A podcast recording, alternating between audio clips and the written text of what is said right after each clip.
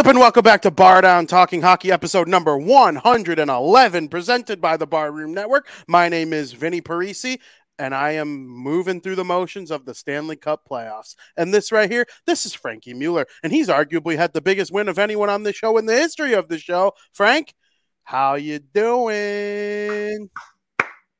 We did it.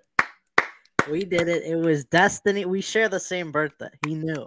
It was destiny from the moment I f- figured that out. Tom says it's Bedard time, baby. Hart Foundation, who was here 40 minutes, 50 minutes before the show started, said, Let's go, Blackhawks. Everybody's pumped. And then Travis, the bear of bad news, the damper on everything. Wouldn't it be so Chicago sports if the Hawks don't pick Bedard? No. I think No. that's like that. That's near impossible. Someone called in to E ESPN 1000 yesterday and said, I think the Blackhawks, you know, those meatball fans, I think the Blackhawks should trade back. They'll get three first round picks for Connor Bedard. I know. I heard that too. Shut up. That's not, this isn't football. This isn't baseball. This isn't basketball. This is a generational talent. You know what, Frank? We're already getting right into it. Let's just talk about the big news here in period number one. Fastest transition to period one in the history of the show. Yeah. I It mean, Besides no transition. yeah. The- fuck you. The Blackhawks um they win the draft lottery they move up from third to first they will have the third pick in every other subsequent round and it's a great thing i mean at the end of the day i mean we we talk the entire nhl on this podcast this is an nhl podcast but due to the nature of the hosts it's a devils blackhawks podcast first and you know we're super pumped about it i know you would be equally as pumped if the devils won the lottery for me as i am for you Which we've Um, seen that already before. yeah, we've seen that exactly, exactly. We between us three, or between us two, we have four lottery wins in the last six years. That's ridiculous. The Devils won three because last year people forget they won a lottery spot. They moved up from six to two, and this year the Chicago Blackhawks move up from three to one, and they will be getting the guy who is proclaimed to be one of the next ones. Okay, Lafreniere had hype. Um, the Nate Dog had hype. Connor McDavid is obviously the pedestal of hype. I would say Bedard is the most hyped player since Absolutely. um since Connor McDavid. I what was are your- sweating the whole Yeah. day. I was sweating the whole day. I was on edge. I had clammy hands. And then it was like 20 to 7. And I'm like, all right, everything's got to stop. I'm going to get prepared for this. And it was just electrifying when when it was announced that the Hawks when Bill Daly flipped over the number 1 card and it was the Hawks logo I screamed just as loud as if they won the Stanley Cup I was pumped I was like then I was really sweating then it was on then it took a couple hours for me to relax because I mean they defied the odds they had a 77% chance of drafting 3 4th or 5th and they defied all odds they win the draft lottery and after every team that was being announced, we started at 16, then 15. I'm like, all right, here at 11, we need to see Vancouver. I'm like, show me Vancouver. It was Vancouver. Then it got down to like the final five, and we started seeing San Jose. I'm like, all right, here we go. This is the big one, number three. And as soon as it wasn't Chicago, I'm like, well, at least we're getting at least Fantilli or Bedard. We're getting one of the two.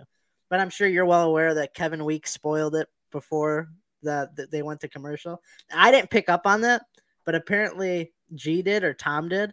And I'm like, and I was like thinking that they're crazy. I'm like, they're not going to spoil it. Nobody said that. And then I went back and listened. I'm like, oh my God, he choked so hard. He choked. I, that probably would have alleviated the pressure a little bit if I heard that. I'm like, no way, wait a second. Because I had to wait till he flipped over the card. But yeah, it, he choked big time. Yeah, the entire commercial break, you knew it was one of Anaheim or Chicago. And I just want to really quick address a comment here from the Hart Foundation. We do have room on the bandwagon if you care to join us. Let's pump the brakes there, freaking Hart Foundation. The Devils are in the second round of the postseason. They had their franchise win and re- like franchise record and wins. The Blackhawks aren't just going to add Connor Bedard to be better than the Devils. I hate to burst your bubble right now. And I, listen, I've been rooting. The Blackhawks have been the team I'm rooting for to win the lottery. You followed me on Twitter. I've been tweeting Chicago, Chicago. I want to see Connor Bedard a half hour away from where I live. Connor Bedard. They don't play in the same conference as the Devils. I'll have no problem saying the Blackhawks are my second favorite team. We'll cheer on Bedard and we'll, we'll cheer on Bedard and Hughes together. Frank, we'll have a podcast of love between the Blackhawks and the Devils. I think that's kind of already what it's been all season long. We have no issues with that whatsoever. This is a Blackhawks Devils hosted show of all NHL don't tell me you have room on the Blackhawks bandwagon right now. you need about three more franchise defensemen. You need about six forwards worth of depth, and you need one of Drew Commesso or Soderblom or somebody else from the outside to prove that they're a starting goaltender for longer than five minutes. You have a long way to go before you're the Devils. Now, I will say the Devils started in the same spot. They won the lottery when they got Nico Hischier. They won it a second time and they got Jack Hughes. They built down the middle. Um, I'm not certain what position Bedard is going to play. Played lots of right wing over the last two two years. There are people projecting him to grow into being coming an NHL franchise centerman. We'll see how his two way game develops over the next two years. I ultimately think he'll end up on the wing, but they'll start him at center. They will start him at center. And guess what? If he becomes a wing, there's no problem with that. Patrick Kane was a winger who drove offense like a center for mm-hmm. years, and he's the one of the best players in Chicago Blackhawks history. He's been everything they've ever needed mm-hmm. as a number one pick back in 2007. So it's not a diss to say he'll become a wing one day. Um, I'm not sure what's going to become of his position, but I do know that this is a generational talent who. Do I think there's a chance he's better than Hughes one day? Absolutely. Do I think there's a chance that these two, along with Kucherov and Thompson and Draisaitl and MacKinnon and Matthews, are all battling for the title of second best player in the NHL for the next 10 years? Absolutely. Could Connor Bedard really be that guy who's just a lock to be the second best player in the NHL or even the first best player in the NHL? I also think that is very possible. I think there's going to be growing pains early because the Blackhawks roster is very poo poo. The nice thing about the Blackhawks roster being poo poo is it's kind of poo poo because they don't spend any money right now. And they're going to have to reach a cap floor by the start of next season, which means they'll sign some talent in the offseason. It wouldn't shock me if they bring in a guy, you know, who came to mind? Tomas Tatar. He's an unrestricted free agent after whenever the Devils are done. And he definitely feels like a guy that the Blackhawks could bring in to play on Connor Bedard's wing for one mm-hmm. Season. 20 goals playing with Jack Hughes or one of Jack Hughes or Nico Hischier last year, you know, some second PP time. I actually think uh, there's a chance that a guy like that, maybe not him specifically, but a player like that, you know, I don't think they're going to run out freaking Jason Dickinson and Tyler Johnson on his wing at any point next year. I could see Lukas Reichel. You know, we'll see if they try to bring back a guy like Max Domi. Uh, people have brought up Alex DeBrincat. Like, wow, that'd be cool. You know, I, I just think that there's there's a long way to go for the Chicago Blackhawks team. I still think they'll be in the Max Celebrini sweepstakes next year.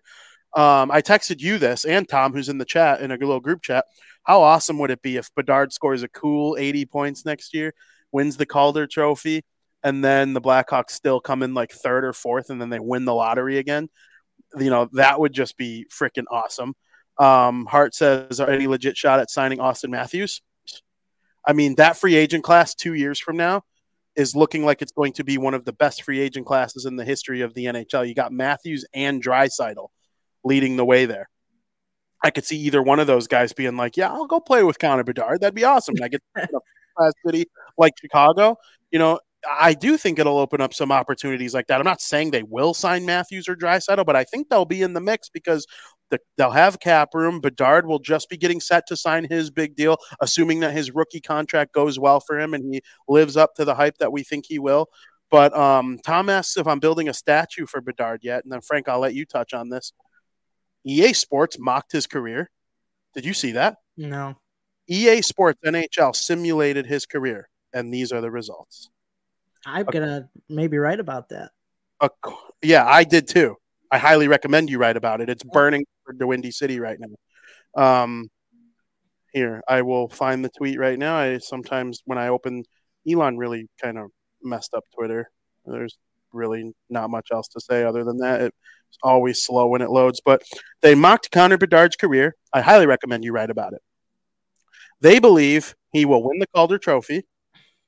Um, he will win the Hart Trophy four times the Ted Lindsay Trophy four times, the Rocket Richard twice, and the Stanley Cup three times. Holy shit. I believe he will play 1,455 games and score 739 goals and 1,145 assists for 1,884 points. Frank, the only people who have more points than 1,884 are Wayne Gretzky, Mario Lemieux, and Mark Messier, who has three more points. He has, he has 87. They're projecting Bedard 1884. I mean, and I think McDavid and Crosby will both kind of finish in that range. I personally think Crosby's going to finish with over 2,000. Um, so by the time Bedard reaches that point, I think Crosby and McDavid will be in that company. But um, I mean, dude, unbelievable talent on this guy. I'm the you know, I'll I'll take a back seat here and let you ramble on about Bedard a little bit. He is coming to your number one team after all. I mean, yeah, I mean, this is just moving the Hawks in the right direction a little bit faster than what would have been if they didn't get Bedard. Now, I mean, you look at the Hawks; they're well set up this year for the draft as well. They got a first, they got the first pick, first overall, and then I believe right now they also have the first round pick. Um, that's a twentieth pick in the first round, and then they have four second round picks, which is huge this year because, like we always have said, the first round talent bleeds into the second round. So having four second round picks in this year's draft is huge. Let's not forget in 2002, the Hawks drafted Duncan Keith in the second round. So you never know what you're going to get, especially with as talented as a draft as it is this year. And they have two third round picks, and then the picks go on. They got some fourth and fifth or whatnot, but it, they are loaded right now. I love the direction they're moving. Um, the farm system's great. Seeing guys like Bedard playing with Del Mastro, Doc, uh, Lukas Reichel, Frank Nazar, just Kevin Korchinski, these guys coming together, it almost feels like, you know, a core is coming back. Like we lost everybody, and now like it feels like a core is finally coming back. I'm excited about it. Um, I agree. I don't think they're going to be great this year, but I, I don't. I also don't think they're going to be like dead last. I don't think it's going to be as close as it was this year for them being um, bottom of the barrel. But I could be wrong.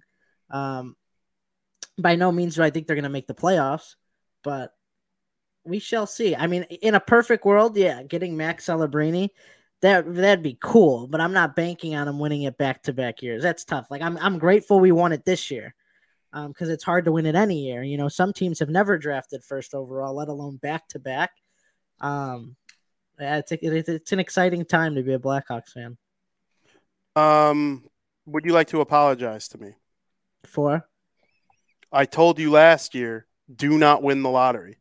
You're right. Do not win the lottery. Don't do it. Shane Wright is good. I still believe Juraj Slafkovsky will be good. I love Simon Nemec. I think he's going to be the Devils' number two defenseman behind Hughes one day. Don't do it. Win it next year. You can only win twice in a span of five years per the new rules. Mm-hmm. The Hawks have their one. If they don't get Celebrini, I, I, listen. I think it's going to take two to three years for the Hawks to be like championship mm-hmm. level good. I, I, really do. Like, look, look how long it took. McDavid's been in the league for nine years. He still hasn't won the Stanley Cup, and they've only been in the third round once. People thinking that the Hawks are winning the 2025 Stanley Cup, I have bad news for you. And all of those prospects you just named are great. Not all of them are going to hit. You know, you're going to have uh, a Jesper Boqvist in there. I thought that Jesper Boqvist would be the Devils' third best player one day. You know, behind Hughes and Hischier he's he's very depthy, very depthy, healthy scratch even sometimes. I I just you gotta hold your horses on on. But I listen. I love prospects, and I think after this draft, the Blackhawks are going to have the number one farm system in the NHL uh, because the Wild and the Devils are probably the only ones ranked ahead of them right now, anyway. And the Devils are going to graduate Luke Hughes and Nemec, and the Wild are going to graduate Rossi, and Boldy's no longer a prospect uh, you know, I just I think the Blackhawks really will shoot up and be number one in the NHL for as long as Bedard is in their system. And then even when they graduate Bedard mm-hmm. by like November of next year, I still think they might have the number one system because they're going to make all these picks. Do you think they're going to make every single one of these selections? Because I have a very strong opinion on that. Uh, I don't know. I never really thought about it. Really, I mean, well, my mind's just been on Connor Bedard the past few days. Yeah. So my theory is they don't. They have this first round pick and four second round picks. move back into the top 10. I mean, I'm I'm looking at the the mocks and I'm like, there's no reason the Blackhawks, you know, we know Bedard's gonna go one. Fantilli will go two to Michigan. He'll be a superstar. You know, we'll get to that in a second because I do want to talk about the Ducks. I love Will Smith, and you know, I you know the actor, he's great too. But this Will, Will Smith from the development program, a centerman from USA, just really good. Matthew Wood, he's going to go to UConn, uh, play for Hockey East championships for the next couple years. I think that's something to consider. This Ryan Leonard is apparently really really good. Zach Benson, a lot of people like him. I, I would just love to see the Blackhawks trade up and take one of these forwards to play with uh, um, Mr. Bedard here because that's a possibility. A lot of people think Michkov is going to fall. I think if, he's going to fall. Okay. Just because Why? he's not going to play right away. Why not trade up and take him? If he's available at nine or 10, you trade the what what pick is the Lightning going to be? It's not fully decided. I think it's going to be like 19, 20. It's like trade 20. Tr- trade 20 and two of the four second round picks come up, take Michkov and say, okay, pal, we'll see you in a couple years when your KHL contract's up. Connor Bedard will be in year four. He'll have 300 career NHL points by then. You just slap that guy who probably would be the number two pick if he didn't have all this stuff. I, I think he's more skilled than Fantilli, but he's less of a lock to be a really good NHL player than Fantilli, which is why, you know, the difference in draft stock right now. I, if there's a team that could take a risk like that now, it's the Blackhawks because they're going to have Bedard, and you know they have all these other great prospects. Like Arizona's not taking that chance. They can't wait to draft a player who they think is going to take that long to potentially come over to the NHL. I think I, think a team like Philly could take that chance because I think they're going to be going through a really hard rebuild here too. I think they'll firmly be in the Max Celebrini sweepstakes a team like Columbus certainly isn't going to take him because they probably want to be right back in the playoff mix next year with Johnny Gaudreau in year two of the contract. We've seen guys in year two of contracts just go back to being their normal selves again. I firmly believe that will happen for Johnny Hockey. Uh, Patrik Laine is a 30 goal scorer. Uh, they'll get Zach Werenski back from injury. I don't, so I don't think Columbus is, they're thinking like now they're not thinking years and years down the mm-hmm. line. The Blackhawks still have time to be thinking two, three years down the line. I don't know, man. This Connor Bedard thing, it changes everything, and I'm super stoked about I, it. I got him being good in three years. That that's my timeline here. I figure you three years, kind of going off a little bit of history here when they drafted Kane in 2007, won the cup in 2010. Now I'm not saying they're going to win the cup in 2026, but I'm saying they will. I could see them being one of those top teams that are going to make the playoffs in in roughly three years. I think that's fair. Um, if we didn't have Bedard, I think it would have taken a, a lot more, you know, time. But you know, th- they could surprise us too. They defied odd, odds once a couple nights ago, right? So you never know. I'm excited. Um, you lose your franchise players and Kane and Toews in the same season and you end up getting Bedard. And since um, it actually not even like an hour, an hour and a half after, they did like two point five million dollars in um, season tickets, like an hour and a half as soon as the draft was announced, and then the next morning they're up to five point two million dollars in ticket sales. Everybody's excited. This is a huge moment for the Blackhawks. It's a huge moment for the city of Chicago. Where everybody's dialed back in and we're ready to be competitive in the next few years. So I'm excited about that. And and like you mentioned earlier, it should be interesting to see any free agents that want to come play with Chicago now. Because like who doesn't want to play next to Bedard? Hundred percent. Um, what do you think about Hart Foundation's comment about comparing Bedard to Sid the Kid? What's your take on that? I'm hearing Sid the Kid comps a lot. What say you experts? Um, I actually I don't know if I've ever heard him being compared to Sidney Crosby. I think was it him or Fantilli? I said was Kucherov. Was that Fantilli that I was compared him to? I think I think it was Bedard. It might have been Bedard. He very well could be a Sidney Crosby if they're projecting him to be as good as he is, and the simulations go right. And I mean, he's in some pretty good company. I'd say he'd be right up there with Crosby. Nothing's for sure, and I want to hope that he is, or even better than Crosby, obviously. But um, I'm saying that there's a pretty good chance. I mean, guys like this don't come around and bust that often. I mean, you look at the years, you look at history in which guys like this have been rated. The the the last guy that was hyped up this much was Connor McDavid, and look how he turned out, right? So I mean, there's a lot of hype here. I, I don't see him being a bust. I do see him being elite, like maybe Sidney Crosby or you know other great players who've come and gone in the league. If he's a Mario Lemieux, I'll take that as well. I mean, but you don't know. I mean, it's so hard to say those things with a guy that's never played. But I'm very confident that it's gonna. That's the way it's gonna turn out to be. If the comps are Sidney Crosby in terms of production, perhaps similar point totals, blah blah blah. But like so does Jack Hughes. But Jack Hughes and Sidney Crosby are nothing alike in terms of the way they play. And that's how I feel about Connor Bedard. I actually think Connor Bedard's closest comparable, in my opinion, is Auston Matthews. He I, I don't know if he's as good defensively as Auston Matthews. Auston Matthews might win a Selke in his career. Um, like he he's outstanding defensively. And Auston Matthews' shot though is otherworldly, and that's how I feel about Connor Bedard.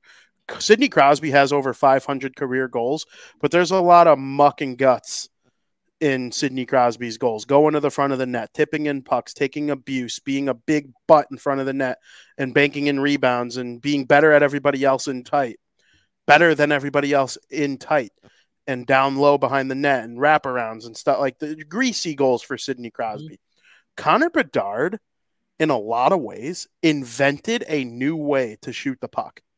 He shoots it unlike I've ever seen a player shoot. Like he almost like Ma- Matthews brings his hands together when he shoots, and it throws off the goalie big time. It changes the angle. He like when he every time he shoots, his arms, his hands, you'll always notice they come together, which is very rare to see. Like not even rare. Like you don't see anybody else do that. Like Ovechkin keeps his hands in two firm spots. Matthews kind of brings it up and almost flicks it using the top of the stick. Um, Bedard kind of like it almost looks like the puck goes in a circle mm-hmm. as he shoots it, and like it just the angles are so thrown off that the goalies can't read it like the way that other goalies can. Uh, Bedard, he he'll probably end with more assists than goals, with because most players do. Um, you know, Ovechkin is even, I'm pretty sure he's close to being even in goals and assists, even though, right? He probably has more goals. He has way more goals, I think. Yeah. But still, you know, most guys, eh, Bedard's still a great playmaker. Look at what he did in the World Juniors. He had nine goals, but he still had like 15 assists, and he broke World Junior Championship records. he scored 71 goals for the Regina Pats this season. He had 72 assists. Like, you know, I don't think a lot of people understand how special this is unless you're an avid like hockey fan.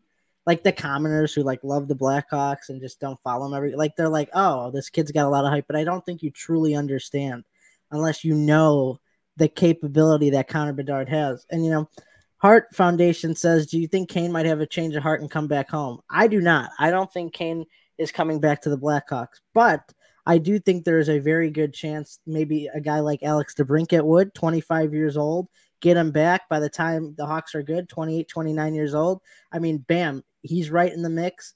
Um, even Max Domi, because he loves playing under Luke Richardson. That's a very well possibility, or a name you don't hear as much that maybe I'm going to throw out there. What about like a veteran center is like Sean Monahan coming to the Blackhawks, kind of mentoring Bedard? And uh, I think having Sean Monahan on the team would be a great addition to the Hawks. You don't know. I mean, I think it would do good. It teach the kid some stuff. And I mean, I, I think a lot of free agents are going to want to come to Chicago because of how young they are. I mean, look at Timo Meier going to the Devils and how young the Devils are. Like, people want to go play for the New Jersey Devils. And I think the same thing is going to be said about the Hawks in years to come. I agree. I don't think Patrick Kane is coming back. I don't think they're going to want him back. He's going to be 35 years old. They're not going to let the door hit him in the ass uh, when people leave. I, like I do think a guy like DeBrincat could come back. He fits. He fits the mold. I'm looking at the free agents, and when I take a look at some of the wings that could potentially play with him, Patrick Kane is obviously at the top of the list. Um, you know, he's somebody that could be in consideration. Would Ryan O'Reilly consider playing wing on a team like the Blackhawks? Agent, but I didn't think he'd come over. Yeah, I don't know. He's not going to be all that expensive. Would he be willing to play wing or be a one-two punch with Bedard to try and show him the ropes, as you suggest? James Van Riemsdyk is an option. Max Pacioretty, he's a little too injured. I probably wouldn't go near him. Um, Jordan Staal, who's been great with Carolina, he's probably been like Selke. He's not nominated for the Selke Trophy, but he will receive like when the little sheet comes out at the end, his name will be on there in the top ten. He might even be number four. Um, Milan Lucic is 35. I don't know if they'll bring in a bruiser like that to play with him. Gustav Nyquist, you know, decent player as a chance. 33 years old. Uh, Andrew Ladd and Hornqvist, those ships have probably sailed. Dadonov, Daddy from the Dallas Stars. I think he could be somebody that the Hawks look at if he don't feel like going back. Uh, I mentioned Tomas Tatar, um, Foligno from the Bruins. Um, probably not, but I mean, there are some people. Andreas Athanasiou could come back. Obviously, Max Domi. Um, I'm looking. Vladislav Namestnikov, probably not. Uh, Erik Haula is a free agent that they might consider. Um, I don't know. There are some names out there. There's obviously trades to be made, like you said, with the Devils and and the Oilers and some of these other teams, the Avalanche, these teams with top playmakers that were selected at the near the top of the draft. Um, you know, got, that becomes free agent destination, and you know that that's just how it is sometimes. Ten of the last fifteen Stanley Cup champions made a number one pick within the years leading up to it and had that player producing for them. Um, so you think of Stamkos and Kane and you know McDavid or not McDavid, Crosby, um, Ovechkin. I don't think the St. Louis Blues, the Blues are one of the exceptions. The Kings are one of the exceptions. Um, I'm trying to think who else could I be missing here. The Bruins. The Bruins had the Bruins had a number two. I was gonna say I don't think they picked one. No, they had a two. They had a two in there. They took Tyler Seguin and they won the cup with him in his rookie year. And the Bruins were like they were gifted that number two pick. They were an elite team picking second um, because they had the Leafs pick mm-hmm. from the Tuukka Rask trade. Or no, it was the Phil Kessel trade. And the Bruins ended up with two. They came in second for the lottery. And, or the Leafs came in second for the lottery. The Bruins got the pick and took Tyler Seguin. Um, which funny number one was Taylor Hall, who now plays for the Bruins. Mhm. Um, it's just it's it's a big moment when you make a selection like that, and it's obviously going to be really cool. Um, he's going to get booed the H out of him in Nashville, and Oh, I kind of feel bad that it's it's in Nashville and the Blackhawks have the number one pick. Could you I imagine mean- if it was in Chicago? Yes, I I can't can. imagine. Like the, the roof would be gone. Yeah. I mean, I was thinking about putting something together where we take a one night trip out to Nashville. We could drive, we could rent a car and drive there. The tickets are so cheap for the draft. Maybe we could put something together like that. Maybe uh, Tom will be interested in going or something like that. It's a weekday. Like we have no excuse not to go check this out. it? It's the twenty eighth. What day is that? Uh, I think it's a Wed- Thursday, and Is we could just take a No, quick it's a seven. Wednesday. Yeah, we could take a quick seven hour It's drive. Far down show. That's what I'm saying. drafted. Yeah, we could take a quick we could take a quick trip down there, do our show from a Nashville hotel or something like that, and then go see the draft. Do and maybe do like a special live show after. I think there are so many opportunities with this, with it being a Wednesday, and you know, it's just it's cool that I think that's the way it is, and man, that'd be fun. We'll we'll see if we could put something like that together. Maybe even Eldo will be down to go and really get down the nitty gritty of hockey conversation for just a night or two in Nashville, and then we could go hang out at Honky Tonk after. you know, have a couple have a couple brewskis with the Nashville country folk. Um, the Heart Devils don't. Says that's impressive stuff. Thanks, boys. Of course, you're welcome. Um, yeah. How about the Ducks though? They come in second for the draft lottery. I know you feel no quarrel for them whatsoever, but they have now. Well- I don't. I don't know if you heard about this. They came in second I was gonna in say the that. Sidney Crosby I draft. They, they just got bad luck. Yeah. Well, you know who they took with that second pick? Bobby Ryan. Our good friend Bobby Ryan. I Who mean, was on no the show like a month it's no ago. Sidney Crosby, but Bobby Ryan would say that. he pretty I'm much pretty sure he did. he probably did on our show. Yeah. Um, but yeah, you know, so that makes me wonder. Like in ten years, are we going to have Adam Fantilli on the show? I think that'd be pretty funny Maybe. if it all came full circle. But the Ducks, they come in second in the Bedard draft and the um, Crosby draft. Well, the McDavid draft. What happened to them in 2015? They lost in Game Seven after having a three to two series lead over the Chicago Blackhawks. Poor Ducks. Poor Ducks. I mean that that's just tough. But they will take They're fan. always finishing second to the Blackhawks. Yeah, It's yeah, or the lately. or the Penguins. um, what's your take? Oh, and the Ducks have lost to the Devils in the Stanley Cup Final. They just have a rough um. Yeah, they like second place. Um, and the Mighty Ducks is also the second best Disney sports movie named after a team. I would say uh, I enjoy Angels in the outfield just a tad bit more than the Mighty Ducks. Um, but Fantilli, man, He'll be great. I, He'll be I great. think he'll be The Ducks don't need Bedard. They got Zegras, um, Wow. Troy Terry. I mean, come on, though. They, they don't need him. Like the Hawks need him, like bad.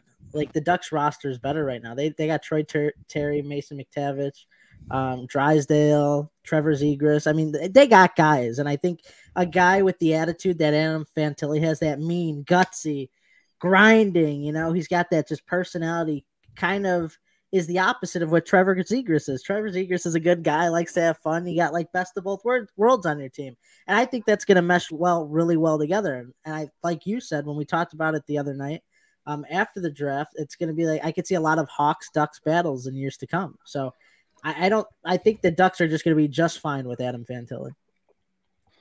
I tweeted that Fantilli Zegras could be very similar to a Hischier Hughes combination. Do you kind of agree with that? I could see it. Like die a diet version. Yeah, I, could think Hughes is better. I think Hughes is better than um, Zegras, and I think Hischier's better than Fantilli. But you know the style of play.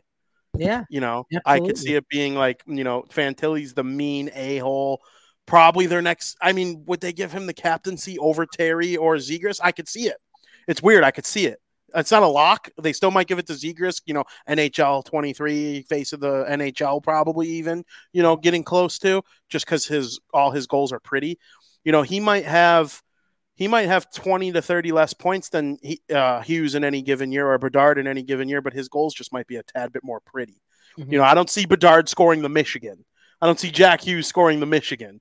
You know, I they'll just have three goals to every Trevor Zegras Michigan. You know, like and you know, there's nothing against Zegras. He's supremely skilled. He's a video game. I love Trevor Zegras. I can't wait till October to watch the Ducks again. I've actually been missing my Ducks fix because I do watch the Ducks a lot. Mhm. And you know, I, I just think Fantilli Zegras could be like that type of one two punch yeah. that does help you in the playoffs because of the contrasting styles. So I don't know. I think the Ducks are in a good spot. Um, depth on defense and better bottom six, I think, is probably the key to them beyond the Fantilli pick. Uh, I don't think they're going to be this bad next year. It's kind of funny that the Blue Jackets got screwed out of it all because they were in last for a majority of the year and they just at the end of the season they kept going up and they I mean they finished second with the worst record but they got the worst end of it all but they'll probably draft like Leo Carlsson and be fine too so Yeah, I don't think their future's unbright. I think they're the ta- the team, and there are Blackhawks fans that might disagree with me on this. I think they're the team that purposely tanked the most because they were so rattled by injuries this year that by February they said, "Fuck it, like we're done. We're gonna frickin' trade Nyquist. Werenski's out for the year. We're gonna start all these idiots in goal." You know, Johnny Gaudreau, you don't have to play the last two games. Line, you're done. You know, the Hawks, Buddy fucking Robinson almost cost them stupid Connor Bedard. Like, uh, listen, if the Blackhawks didn't win the lottery, I think Buddy Robinson would be public enemy number one in Chicago city limits for the next freaking 20 years. So, you know, we don't have to hate Buddy Robinson anymore um, because he scored one measly goal against the Pittsburgh Penguins. We don't even have to hate the Penguins as Chicagoans. It all worked out. Um, each of our teams won a lottery when they were the third worst team. Mhm. The Devils and the Blackhawks have each done that now. So we have that under our belt. It's going to be fun doing this show with these two teams. Oh, because I think this show will be at its best if both teams, if we're rooting for each other to meet each other in the Stanley Cup final. could you imagine if the Devils met the Hawks in the Stanley Yeah, Cup final I think it's possible. I really, really do. The Devils need to be good for the duration of the Hawks getting good. Um, I didn't know Buddy's middle name was fucking Buddy fucking Robinson. I, you know what? You know why I say it like that, Tom? I don't think I've ever heard a Chicago fan just say Buddy Robinson. It's always just been Buddy fucking Robinson because he scored that stupid ass goal against the Penguins that cost them the best odds in the lottery. I mean, that's just the way it rolled. They they either they were never having the second best odds. They were only going to have the worst odds or the third worst odds. It worked out in the end. Did you see salty St. Louis Blues fans are pissed off because they were one number away. They Were were, they one really? number. Yeah, the the code that earned the Blackhawks Bedard was I four. watched it. Yeah, it was four, five, nine, thirteen. The Blues were four, five, eight, thirteen. Are you serious? Yeah, yeah. Could you imagine? The Oh. St. Louis Blues were one numerical ping pong ball, eight or nine away from getting Connor Bedard. And listen, he would have looked really good in the St. Louis Blues unit. I know you don't think I that. would be pissed. Yeah, that would have been tough for Mike. Chicago. That would have been tough for Chicago because they were like bad by accident, kind of. And still, it's just, it's just the way the cookie crumbles sometimes. I think Vancouver was off by one too, but it was a little less egregious. I think, I think Vancouver might have been four, four, five, nine, twelve. I don't know. It's not funny with them though because like you know, Connor Bedard's from British Columbia. Like them winning the lottery would actually be like a great story in the NHL. Um, I don't know. I just, I think uh, the St. Louis Blues fans are a little annoyed, but It's all right. Good. Everyone in my immediate family's birthday is covered in the Blackhawks winning numbers too. Lisa's five, me and Joey are nine, and Mike's thirteen, and there's four of us. Yeah. That's crazy. The, I think if, really funny. I want to say it's Barstool. They're selling a shirt that has lottery balls, but the balls are Blackhawk Uh, feather colors, Huh? and it's four, five, nine, thirteen. I think I'm gonna scoop one. That's of those. really yeah. I might too. That's really yeah. cool. Maybe I'll just buy two and we'll wear them on the show. The heart says I'm playing those numbers in the lottery. yeah. Can you imagine if they win like a money lottery, like the Illinois lottery? yeah, that's what he's saying. He's gonna he's gonna go do that. It'd be Yeah. insane. Well, the rest of the draft order of the non-playoff teams are as follows. Obviously, you know the Chicago Blackhawks will be picking first, and the um, Mighty Ducks of Anaheim will be picking second, followed by the Blue Jackets at third, the San Jose Sharks at four, the Montreal Canadiens at five, Arizona Coyotes at six, Philadelphia Flyers at seven, Washington Capitals at eight, Detroit Red Wings at nine, St. Louis Blues at ten. The Vancouver Canucks are 11. Um, the Ottawa Senators are 12. The Buffalo Sabres are 13. The Pittsburgh Penguins are 14. And the Nashville Predators are 15. Do you forget about the Flames at 16? Just And the Flames and the Flames are 16. correct. Thank you for that. Um, I believe the, the whole draft order changes if Florida ends up hanging on to beat the Leafs because then they become it's crazy. They are either drafting 17th or 28th or be- or worse. Because when you get to the conference finals, it's no longer reverse order. The conference finals are the final four picks of the first round, but every other playoff team are just in reverse order of the playoffs. mhm. So the Devils will probably be like 24 if they don't get past Carolina. Same thing with Carolina. That'll be like 25. But they jump all the way up to 29 if they make it to the conference finals just because they put the conference finals teams at the end. So uh, Tom wants to know who's Joey. who? Who? He's mad. That's that's rough. I mean, I the teams I felt the most bad for while watching the lottery, even more than like the Blue Jackets, are the four teams that miss playoffs but can't win the lot. Well, they can win the lottery, but they can't get Bedard, and that was the Predators, Penguins, Sabres, and Senators. If they won the lottery, they would just move up ten spots. Um, and then the teams that made the playoffs but got bounced in the first round. So you- you're done with your playoff games, and you also can't win the lottery. Like that's tough, It's tough.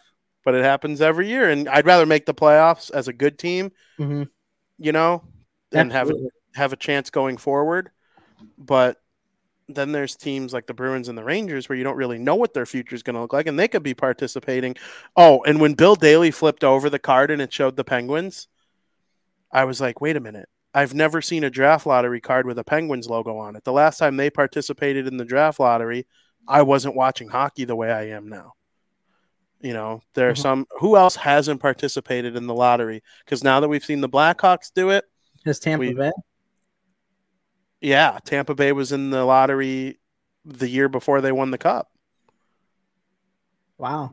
Yeah, and they, they- win the cup the year after. I think it was the year after or two years after. They they missed the playoffs there when Victor Hedman Wow. was hurt. Victor Hedman was hurt and Kucherov was hurt. They they like had like a mediocre year. They missed the playoffs by like one point. I remember. Yeah, I don't know if they won the cup the next year. They might have made it to the conference finals the next year against Pittsburgh. I don't remember. They they they made it far the year after missing the playoffs though. And like we've seen the Bruins even participate. They were the first card shown when they got McAvoy. Mhm. Now, if that draft were redone, McAvoy would probably go second. So the Bruins ended up winning the lottery anyway in that way. But, you know, that's how it goes sometimes. Frank, I'm excited for the draft. I am too. I'm very, very excited. I can't wait. Me too. And we're going to be taking a look at lots of prospects throughout the the show over the summer. And, you know, I I'm becoming a prospect guy. I've always have been. But speaking of prospects, this might be my favorite picture for those of you watch, uh, listening on the audio version. It's Connor Bedard with Colton Dach and Kevin Korchinski after winning the gold medal at the World Junior Championships. No clue all three of them would be teammates at that point in time. That is crazy. Absolutely. So, you got anything left on Bedard before we head into period two? I still feel like I'm in a dream. I'm just gonna wake up and it's gonna be like, all right, time to do the draft lottery. Time to do the draft lottery. It's just it just doesn't feel real to me. What were your? Did you think they had like now? Now that the draft lottery's over and you could stop like lying, because I know you're a freaking liar. Liar. What were your actual feelings that day? Well, because you always act like, oh, I think the Blackhawks they got a good chance to win. like, yeah, I- I get, I get the show face thing. I do it too. Devils in seven. But, you mean? like- I was nervous the whole day. So you didn't like? Did you? No, Would you- I didn't. Like, I in my head, I'm like, they have a chance. Never say never, but it's probably not going to happen. Really? Yeah. Because I remember. See, I always had a feeling for the Hawks. I don't know why. But like I said, as soon as I found out he shared the same birthday, that was it. It like made sense. And then I started picturing of teams like I can't picture him in a Ducks jersey. It just didn't make sense. It made sense of him being in a Hawks jersey. I don't know. Maybe I'm biased, but that's just the way it. That's just the way my brain works. I don't think you're biased. I I agree with you. I, I, thought it was the whole really time. weird that he had my the same birthday. Yeah, that is odd. That is like really creepy to the point where like this is fixed. He's got the same Yeah. birthday. He's coming to Chicago. hundred percent. Even Skoke now Skoke said it earlier. Where where's his comment? He said uh Frankie called it with his birthday. See now Skokes will never forget my birthday. Nobody will. so Just look up Bedard's birthday. exactly. So this is just it's just hilarious. It's just I do have awesome. this in my cart I was gonna yeah, I, I was th- well, I told you Tom said he's gonna get a Bedard jersey because he knows he won't be traded. Or they won't draft Bedard. Could you imagine? they take Fantilli, he becomes a generational superstar, second best player in the league. Bedard becomes a bust Oh with the Ducks. That'd be the Ducks' luck. Yeah, I mean, it, it's crazy because the Ducks, their organization is built off of players like Fantilli. I mean, Fantilli could be Getzlaff, and you know, Zegras. He's not really Corey Perry, but who's Zegras? I mean, no, because I like when they had um Getzlaff, Perry, and Ryan Kesler. Uh-huh. It was like a trio, unlike most teams in the West. Like there's a reason they competed with Kopitar, Doughty, and um, Kopitar, Doughty, and whoever else you would consider the third. Carter, Jeff Carter was definitely the number three guy there. Mr. Or-. Toews, Kane, and Hossa. Um, wasn't Mr. Game Seven Justin Williams, Yep, it was Williams. who also was like part of that like six scene there? Oh man, I need California hockey to be back.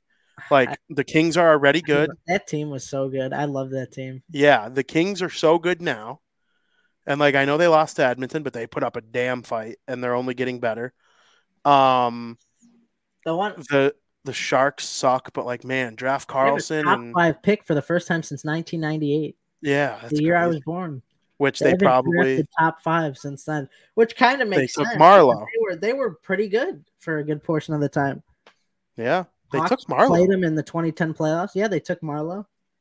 Um, before you switch gears, what uh, what number do you think he's gonna wear? That's what I was going to ask. That's why it's in my cart and not on a UPS truck right now. I I, think know. it's between three numbers. Me too. You're gonna we're gonna say the same three numbers, It's going to be either 98, 16, or 17.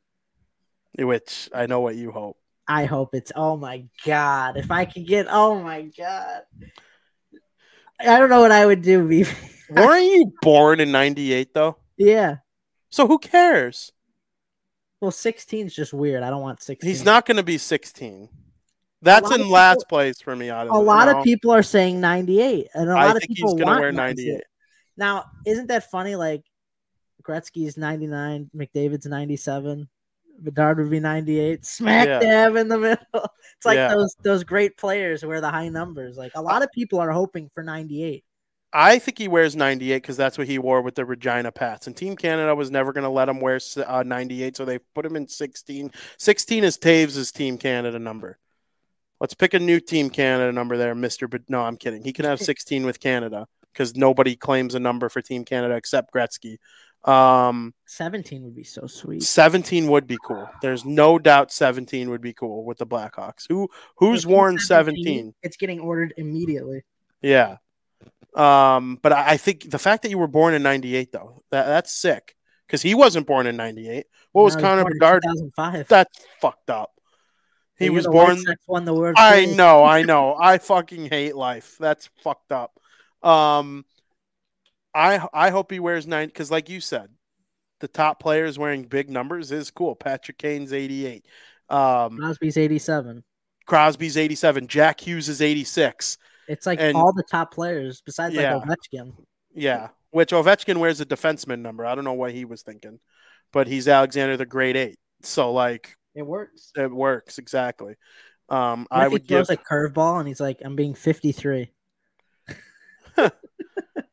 Well, I mean, Luke Hughes is 43, which is odd for a defenseman. Um, but that's why they've all liked 43. Quinn wears 43 in Vancouver. 86 is double 43. So that's why Jack wears that. So, you know, numbers are interesting. I think we'll find out. Every player drafted will have a 23 on their back, except Bedard. Whatever Bedard's jersey has, Is that how it works?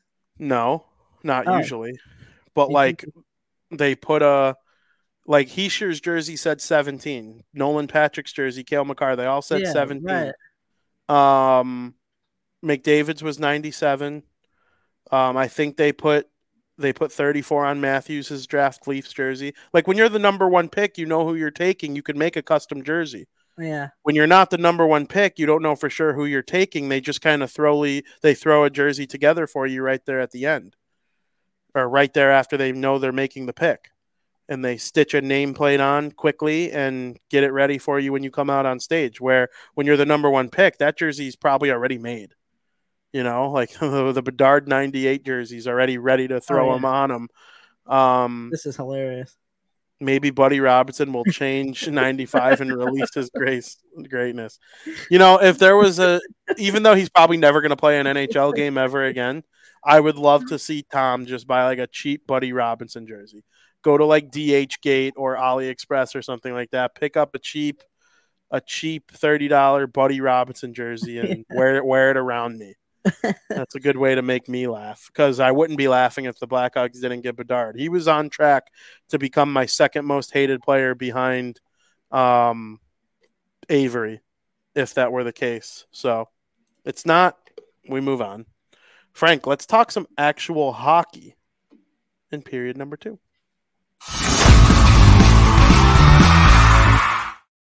Welcome to period two. Really quick, Tom says, I'm in.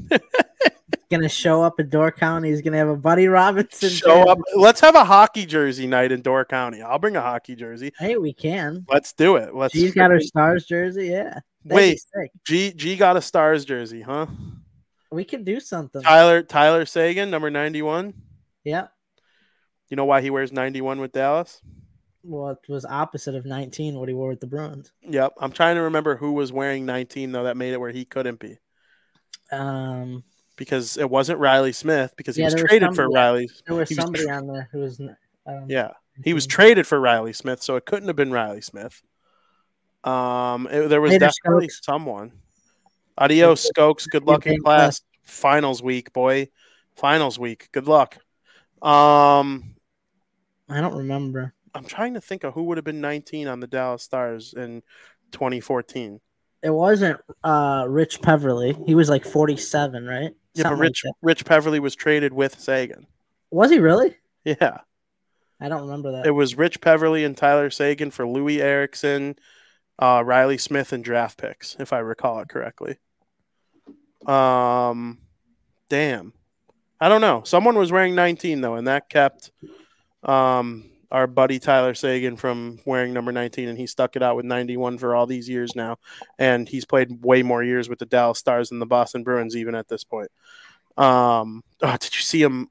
Why don't we just get into that series?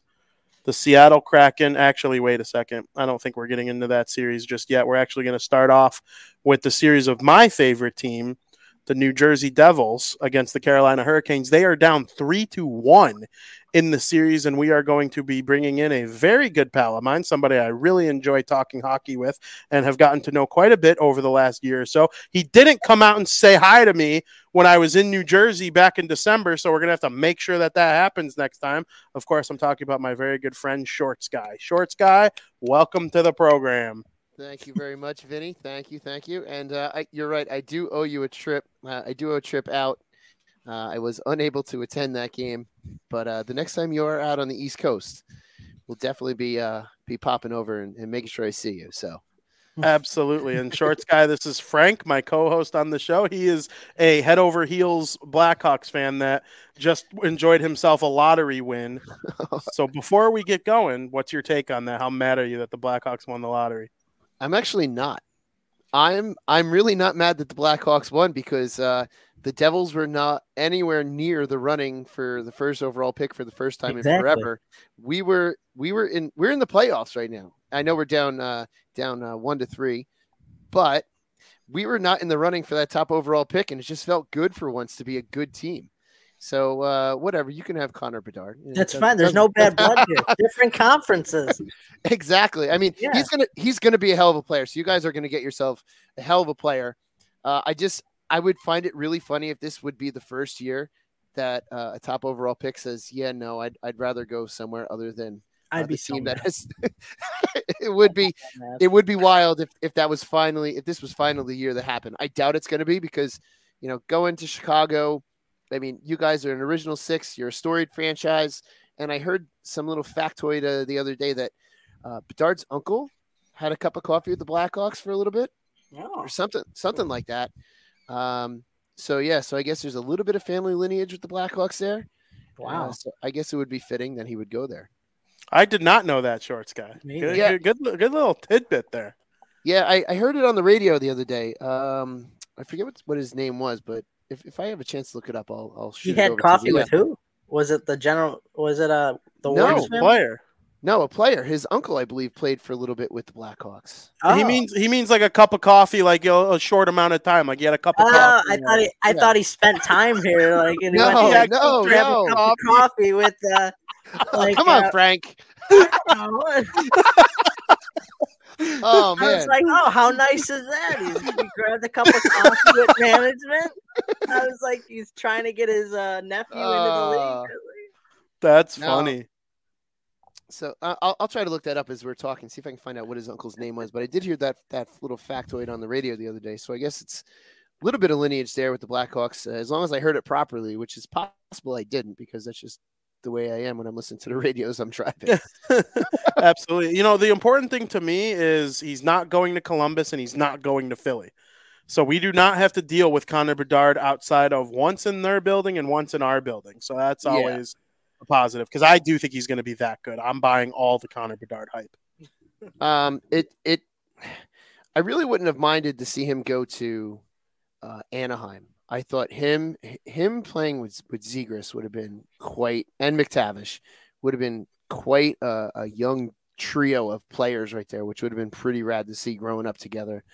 But um, yeah, I mean, he's gonna um, you know, you guys are, are definitely getting a player that's gonna be. I, I mean, it's already benefiting you guys season ticket wise. You guys had a, a jump in Yeah. season tickets. Uh, and here, uh, here we go. I found it. Connor's great uncle James Bedard played 22 games over two seasons with the Blackhawks in 49 and 51. From 49 to 51. Wow. So he was teammates. He was teammates with Stan Mikita and Bobby Hull, right? That was that Uh, what that would mean? That would have to be it. Yeah, he was a defenseman. Nope, no points in five games in 49 50 and two points, one goal in 17 games in 50 51. So that's a cup of coffee, if you ask me. Yeah, that is a cup of coffee, hundred percent. Well, shorts guy, obviously the main point of you know this little segment here is to talk about the not so fortunate events of round two, game four, best of seven between the uh, New Jersey Devils and Carolina Hurricanes. Tough sledding in that game. They were winning one nothing. Timo Meier made a brilliant play, and Jack Hughes tipped it in front, gives them a one nothing lead. And then one bad break, Yep. one unfortunate misplay by Michael McLeod off of a tape to tape pass by Luke Hughes. Learning experience for Luke Hughes to wait until he knows for a fact that the player received his pass before he changes, but that Mhm. leaves the lane wide open to the net for Necas, who gets the game tied, and the Devils crumble from there. What's your takeaway from game number four? Uh, I mean, a disaster. It you know five goals in the second period. That's a you know that's a disaster uh, to me. We were held to only 22 shots on goal, uh, which that that's very reminiscent of game one where we had one looping goal, uh, you know, uh, in the first period. So that's just that's we didn't we we were not the dynamic team we were in game three. Uh, I'm I'm thrilled as anything. I could not go into the game yesterday because I think that just would have been an absolute disaster to see. I mean, I, I already saw both 5 1 losses to the Rangers. I didn't need to see a 6 1 loss to the Hurricanes. Uh, so overall, it was, it, I was listening to most of it on the radio because I had to shoot over to my own hockey game. And it just was like goal, goal, goal. It's, it just felt like that their goals were just coming, uh, just one right after the other after the other. Like it was almost to the point where I'm listening to it going like, are they replaying the goal that just scored? oh no, that's another goal against. It's like holy crap! Will you at least? Where's the defense? Like it just it. Ca- Carolina seems to be overwhelming us right now, which is a little upsetting. Uh, and the Devils have to put up or shut up at this point when it comes to Thursday night, tomorrow night, because obviously we go, you know, we're done. Other if if we don't perform tomorrow night, we're done. And I got to imagine the coaching staff is is hammering that point home, uh, whether it's in meetings or virtual meetings, emails, however they're going to hammer it home they got to hammer it home like this is it. Like you guys want to prove that you're, you know, becoming elites in the league. Well, now's your time to put up or shut up. Isn't it kind of weird? Like we all thought this series would have been more on the defensive side, and it's been everything but. Yeah, it's there. It's so wild how many. Every game's been a blowout, uh, and even the, the the Devils win didn't feel like a good Devils win because it felt like a very, uh, you know, lack of defensive effort in that game with with the three shorthanded goals in a row. But but you look around the rest of the playoffs and there's a lot of blowouts going on. So it's not like there's there's one defensive series. Seems to be that there's a lot of wide open games and a lot of goaltending shifts as well throughout all these games. So it's it's not uncommon for the rest of what's going on in the playoffs right now. Uh, it's you know the the Vegas Golden Knights blew out the Oilers the other night. You know after after a goalie change and it was just boom boom boom goals coming you know hot and heavy one one right after the other. So it's it's kind of on par for the rest of the playoffs right now. It seems unfortunately, Mhm. you know when when you're uh, a fan base and, and I would say most of the most of the older Devils fan bases at least. Um, was used to more of a defensive style and and lack of scoring against, and even lack of scoring for, for that matter. Uh, it's we're we're more of a you know we we built our championship and our history on defense and goaltending, and, and neither of those seem to be there right now. Absolutely. Are you a little worried about it because they've lost six times in the playoffs, and all six of them were by four or five goals?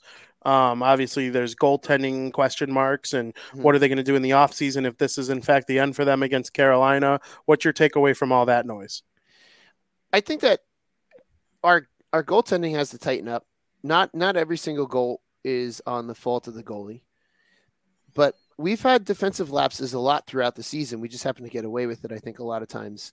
Uh, in the Rangers series, Chris Kreider was just left wide open so often, and it led to goals. And that's that's nothing that the goaltender can do if a guy's left open at the back post, even on a power play. You know that's still something that it's that's a defensive breakdown. Uh, the the shorthanded goals against in in game three. Uh, yeah, game three. those are defensive breakdowns. What you described uh, the, in you know my the little intro there when I came in, you know Luke Hughes making a pass and then making a bad change. That's actually really one of those small mistakes that uh, Chico brought up yesterday on on Game Day Live when it, when it came to that that Luke is making these plays at the college speed, and this is the NHL. This is now the NHL, and it's NHL speed, so he's getting kind of burnt with it. So uh, it's I'd, I'd, be curious if, if maybe we don't see Luke Hughes in game uh, game five but you never know. I'm and uh, I'm assuming we're gonna probably see Schmid because at this point I think it's anyone's net. I mean, hell, we may even see Blackwood. Who the hell? Who knows at this point? Like we just that's my prediction. You think Blackwood gets? In? I do. Really? Yeah. Oh yeah. no. You know I don't how think I feel about Blackwood. I don't think it would be the wisest choice because it's been a long while since he's had any any kind of game action. It would it would be very much like putting Swayman in for Boston. I think if Blackwood was going to go in a, a game to to maybe potentially put him in was was yesterday, but to put him in a in, in a game like tomorrow would almost to me signal that desperation to the point where they're they're trying anything and everything. You know, and Blackwood Blackwood is is a tale of two goalies. He's either phenomenal or he's just mind head scratchingly awful. And it's just a matter of which one's going to show up. And I, I guess Vitek has been that a little bit too this playoff series. I got to imagine that they go back to Schmid for tomorrow. I, I don't see. I, I would. I, yeah, they they kind of have to at this point because at this point it's six one, and and I don't. I like I said, I was listening to the radio and I was kind of here and there when I was at when I was at my rink. After after what goal was was Vitek pulled, or was he pulled? I got to It was he, was he. He was pulled after the fourth goal, I believe, or no, he was pulled after the fifth goal. Yeah, he they called. Five. They called a timeout after the fourth goal then he mm-hmm. gave up a fifth, and they pulled him. Yeah. I would have called the timeout after the third too. I couldn't believe that they didn't call a timeout after the third because it came so quickly after the second, and the game's still very much in reach, especially for a dynamic team like the Devils when you're only down two with half a game to go, and they didn't do it. I thought there was some questionable coaching decisions yesterday by Lindy Ruff for sure. Mm-hmm. Yeah, absolutely. Uh, but but then again, if you're not getting shots on goal, you can be as dynamic as you want. If you're not getting shots on goal, we're not going to score. Yep. Yeah, Hurricanes have done well defensively, but yeah, I agree. You put uh you put Schmid in game five to start. Um I mean, he was the backbone in the Rangers series. I mean, Schmid was the answer. I kept telling Vinnie. I, I wanted them to start Schmid after game two, uh, or just for game 2 because mm-hmm. uh, I, I thought that that could have been the turning point in against the Rangers. But um, and then I told Vinnie, I'm like, yeah, you got to definitely start him for the series against Carolina. And while he hasn't, you know, he's he's had his ups and downs in the series, obviously, but I still think you go to him um, because of him being your backbone last series. And you know what Schmid could give you. He only gave up one goal after uh, Vanecek was pulled, so mm-hmm. I like what I'm seeing from him. And if you know if if the Devils start him and they get blown out, I mean, it's nothing against Schmid. So no. I mean, it's something you just have to do. I think. Yeah, and I don't think it's really anything very much against either him or, or Vitek. I, I feel like it's defensive breakdowns that the Devils are just not playing well defensively in front of either of those teams. And I can tell you from my own experience in that is that if your team's not playing well defensively, you can have a hell of a game and still lose. And it's because you're the last line of defense, literally, and the puck has to go through you before it's on the scoreboard. You look like the bad guy sometimes when it really isn't your fault. Mm-hmm. Yeah, absolutely. I mean, there were times in the first round. I still think in Game Seven, Igor Shesterkin was the best player on either team. Oh, absolutely. And he lost. Yeah. So you know the Rangers just weren't that good in front of him. Does that? Do you buy the uh, what's it called? The experience you know thing that people throw out there because Carolina clearly looks like a team and I think the Devils they gained some valuable experience. I told Frank this on the show last week. Winning that first round series that gave the Devils experience. They are no longer an inexperienced team. Mm-hmm. But Carolina just seems to have it all going for them. I mean, they won a playoff series in five straight years. They haven't won the Stanley Cup yet. This very well could be the year. Um, but you know, they add Brent Burns. They, you know, they make a move. They, they, even without Pacioretty, um, who else is Svechnikov and Teravainen, they still look like you know guns blazing on offense. And we were wondering if they were going to be able to score at all. And now this Jordan Martinook, who was put on waivers before the season started, yeah. has ten points in the series after having zero against the New York Islanders. I mean, where does the experience factor weigh in for you? The, the experience factor might might weigh in on the scheduling of it all. I think that the the guys that have been here before might know how to handle a game every other night after a highly emotional series like the Devils had with the Rangers uh, versus versus not. Yeah, and and Carolina they had a couple days off, and right now uh, those days off could could be what is the big difference here because there there were a lot of times, at least in games one and two, where the Devils just looked gassed, and we paid the price for it. And, and Carolina's had they have that experience of maybe how to handle these games coming coming fast and heavy, and whereas the Devils might not, even though they've got a very experienced coaching staff.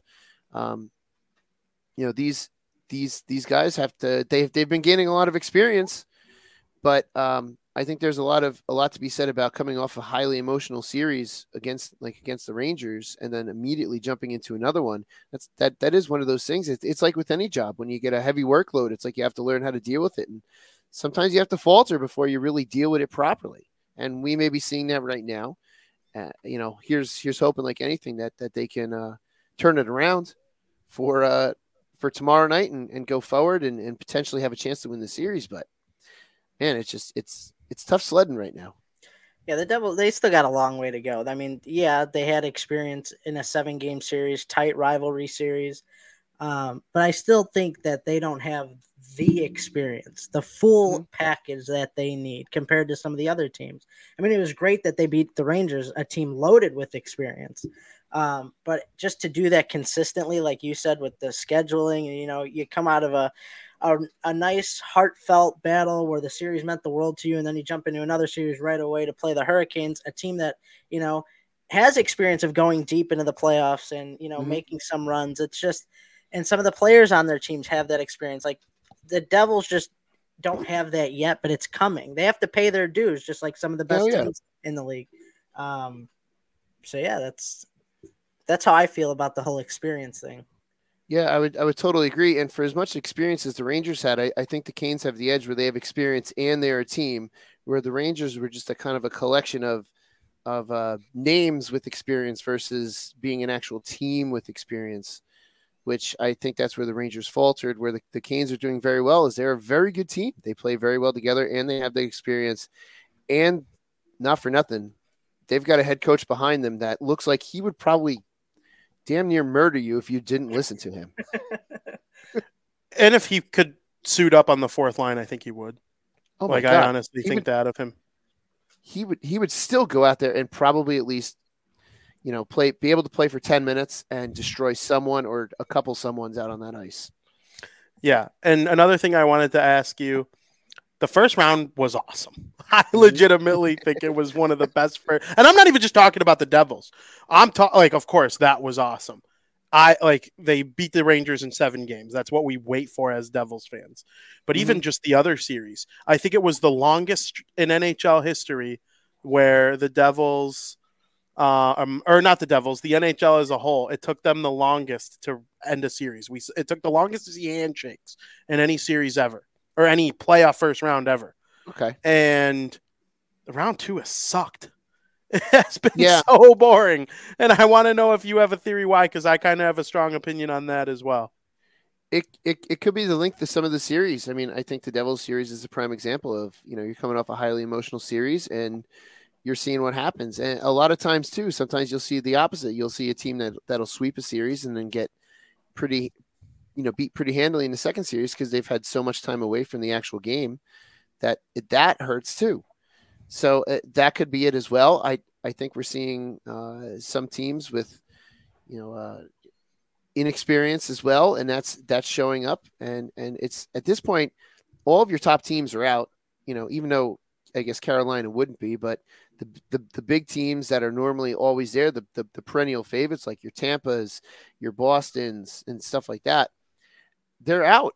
And now you have a bunch of teams that are like, oh crap, we're left here. We can we can do this. And they just some of them don't know what to do. And it's but it's I think it's also fun and exciting at the same time with round twos because we're seeing, you know, like a Seattle type team where who would who would have thought Grubauer would be the most consistent goaltender of the playoffs so far? Yeah. Like talk talk about an a, an odd flip of the script. Like out of all the goalies that were in the playoffs on April 16th, April 17th, Grubauer has been your most consistent. Absolutely. And a- every game, except there are two games that were close. Mhm. Game one between Edmonton and Vegas, and game one between Dallas and Seattle. And the losing team in each of those had a guy score four goals. So, how close actually was it without those guys each scoring four goals Yeah. apiece, which is just something that's so odd. But, you know, going back to the Devils shorts guy, and then I'll let Frankie ask you a question. Um, they are coming into this game five with their backs against the wall, and it is their first time that their backs are against the wall without also having the opponent's backs against the wall since game six of the Stanley Cup final in 2012. What are you expecting to see from them here in this game? I honestly ooh, just hit my camera. Um, I honestly don't know. I really don't know because the way that they've come out in the first two games away at Carolina, eh, we looked like we didn't know what we were doing. Uh, we this team can come out and dominate. Uh, they just have to do it, and they have been the comeback kings all season long, including in in the last series against the Rangers, being down two nothing. But this is an even you know steeper hill to climb. The franchise has come back before from from something like this, but it's they just it's put up or shut up time. They have to do it if they want to do it. This is the time that they have to do it, and no more mistakes. Like you have to be perfect. If you want to win this series, you have to be damn near perfect if you want to do it. Yeah, so I was just going to ask, what do you think they need to do to win this series? So you kind of answer that being perfect, but like, what are the little things that need to be done? You got to tighten up your D. You have to tighten up your D, and your top players have to score, and then you need your goaltending to to show up as well, uh, and be consistent because you're not gonna. It's gonna be tough to win a game against a really good defensive team if you're only getting something like 22 shots on goal. Like that's tough. So it, it's got to be a whole team effort for, for them to win. It's got to be a damn near perfect team effort for the Devils to go beyond this round. And they can do it. They they won 13 in a row before. It's just a matter of can you can you replicate that now? Absolutely. So the, the Devils got to, you know, not I don't want to say make history, but you know, I think it would be significant franchise history if they were to pull off their second ever three-one series comeback. They did win the Stanley Cup last time they did it. Um, I Mhm. think if you make a three-one series comeback, we've already seen one already in the postseason.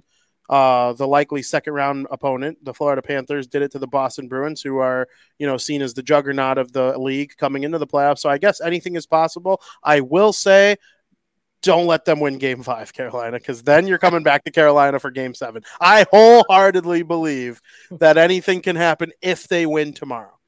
You know, I, I part of me feels like it's either tomorrow or game seven for Carolina. Like they they they're just not that good on the road, and they were so good yesterday, and it was a lot of I- I hated the way yesterday's game went because everyone thinks Carolina is just so much better than the Devils. When you look at the stat sheets, though, and you recall the game, the Devils shot themselves in the foot. What were the giveaways? Like twenty six to two, Oh, it was absurd. It was something absurd. disgusting. Like the Giveaways Devils lost more than the Hurricanes won.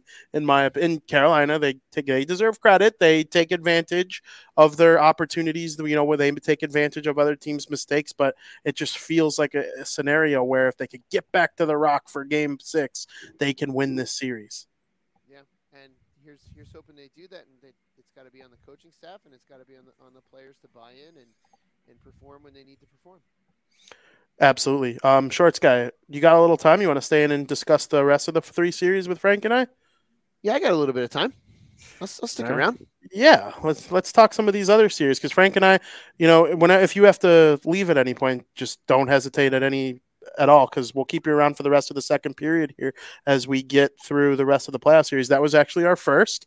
Okay. So the Florida Panthers lead the Dallas Stars, or the Dallas Stars. the Florida Panthers lead the Toronto Maple Leafs three games to none in the second round of the 2023 postseason. I mean, the Toronto Maple Leafs finally get into the second round, and they're in danger of winning as many second round games as they have the entire time that they were losing in Uh-huh. the first round anyway. What is your initial takeaway from this second round start between the um the two teams? The shorts guy will start with you, and then Frank, I'll let you break it down right after. uh, their their big names are not showing up when they need to, and their suspect goaltending is becoming really suspect. Like you know, Samsonov being injured, I- injuries you, you can't predict, and they're sometimes unavoidable. But this is this is Toronto not having that solid goaltending they need, and, and their big names are not showing up, and they're they're making dumb mistakes like the Devils. They're they're giving the puck up, and they've had one close game. Uh, other than that, like the, the Panthers are just the the Panthers are being relentless, much like the Hurricanes are. Absolutely. Um, yeah, so I, I think Shorts guy said it well. Marner, Nylander, Tavares, uh, Matthews, they're firing blanks right now. They're nowhere to be mm-hmm. found in this series. I mean, your goal scorers in this series so far for the Leafs are Sam Lafferty, Gustafsson, Kerfoot, O'Reilly, Knies, Bunting. I mean, those are your death players. If you would have told me going into the series that through three games, those guys would be on the score sheet for a goal, I'd be like, oh my God, the Leafs are probably up 3 0 right now but they're mm-hmm. they're guys that should be scoring are firing blanks. There's nothing they could do. So I mean, I mean, it's it's just it's like they're crumbling under the excitement that they have of getting their first playoff series win in forever, and now they they kind of you know can't get over that, and Florida's just eaten up on the the hype. I mean, they've come in, they beat the President Trophy Boston Bruins, and they're just they're feeding off that and it's continuing, and they're taking it out on Toronto. And right now, you know, Vezina Bob looks to be back to Vezina Bob. He looks fantastic, it just does. like Grubauer. If there's another goalie that's been really consistent in these playoffs, it's been Sergei Bobrovsky. A reason why they beat the Bruins and a reason why they held a 3 0 lead against the Leafs. So, I mean, I, I like what I'm seeing from the Florida Panthers. Absolutely. And the Toronto Maple Leafs, they have an issue and I, I'm going to be frank here. Frank, you know that's like my podcast team is the Toronto Maple Leafs. My favorite team to write about this season, besides the Devils, has been the Oilers. Well, my favorite team to podcast about, besides the Devils, has been the Toronto Maple Leafs.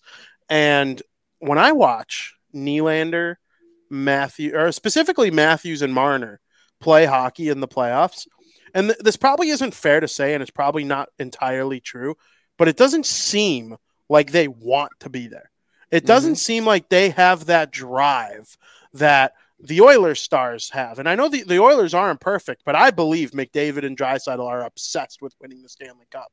Uh, when I watch Joe Pavelski play, that guy wants to be there so bad. Nico is battling. He's trying to make plays from his knees when he falls, and Jack Hughes is losing a tooth and fighting Sebastian Aho. You know, they might not be there yet in terms of ability as a team yet, but they clearly they they play hockey in such a way that I don't see the Maple Leafs do. And it's time to make a change. I mean, I, I know Dubas and Keefe are probably done. Like I, I don't see if they get swept tonight, I don't see how they return next year, either of them. And they're probably going to go run the New York Rangers. To be honest with you, I could honestly see that happening too. Um, and uh, well, at least Dubas will. And He'll either bring Keefe with him or hire somebody else. I think he'll probably bring Keefe with him, or they'll hire Mike Sullivan if the Penguins fire him, like I think they're going to. Even though I think that's probably who I would hire if I were the Devils and could pick any coach in the league. But I don't know, man. I, I the Leafs are just rotten at the core. They remind me of those old Shark teams that always used to like make it look like they were going to go really deep with Thornton and Marleau and Pavs and Couture and Burns and they just never happened and never formulated into success. And that's how I feel about the Leafs. It's honestly, it's honestly disgusting. Like this series that's supposed to be Matthew Tkachuk versus Auston Matthews mm-hmm. is just Florida's depth dominating them. Tkachuk doesn't have a goal. But guess yeah. what? Tkachuk makes an impact in games he doesn't score. You don't say the same about Matthews or Marner. Yeah, yeah. it's it, it's a mess. Did did either you guys see this the uh the saves the date meme about the elimination of Auston and Mitch? No, I did not. no. Oh man, it's uh it, it basically made it's it's made to look like a wedding uh saves the uh save the date. And it's the uh, for the elimination of Auston and Mitch, May 9th, 2023, Sunrise, Florida. That's it's, funny. Any, I'll, I'll send it to you. You can share it. You can uh you can share it to with, with Frank, and at the bottom it says formal formal invitation to follow. I will absolutely. It. I saw it on Facebook. I'm sure it's on oh. Twitter. But Vinnie, I'll, I'll send it to you right now. It's it's pretty pretty darn hysterical. That's funny. Oh, I can't wait to see that. I mean, it, it just it's funny, but it's like accurate. Like yeah. they're they're inaugural or not inaugural. They're like you know formal leave of the Stanley Cup playoffs every year, no matter what.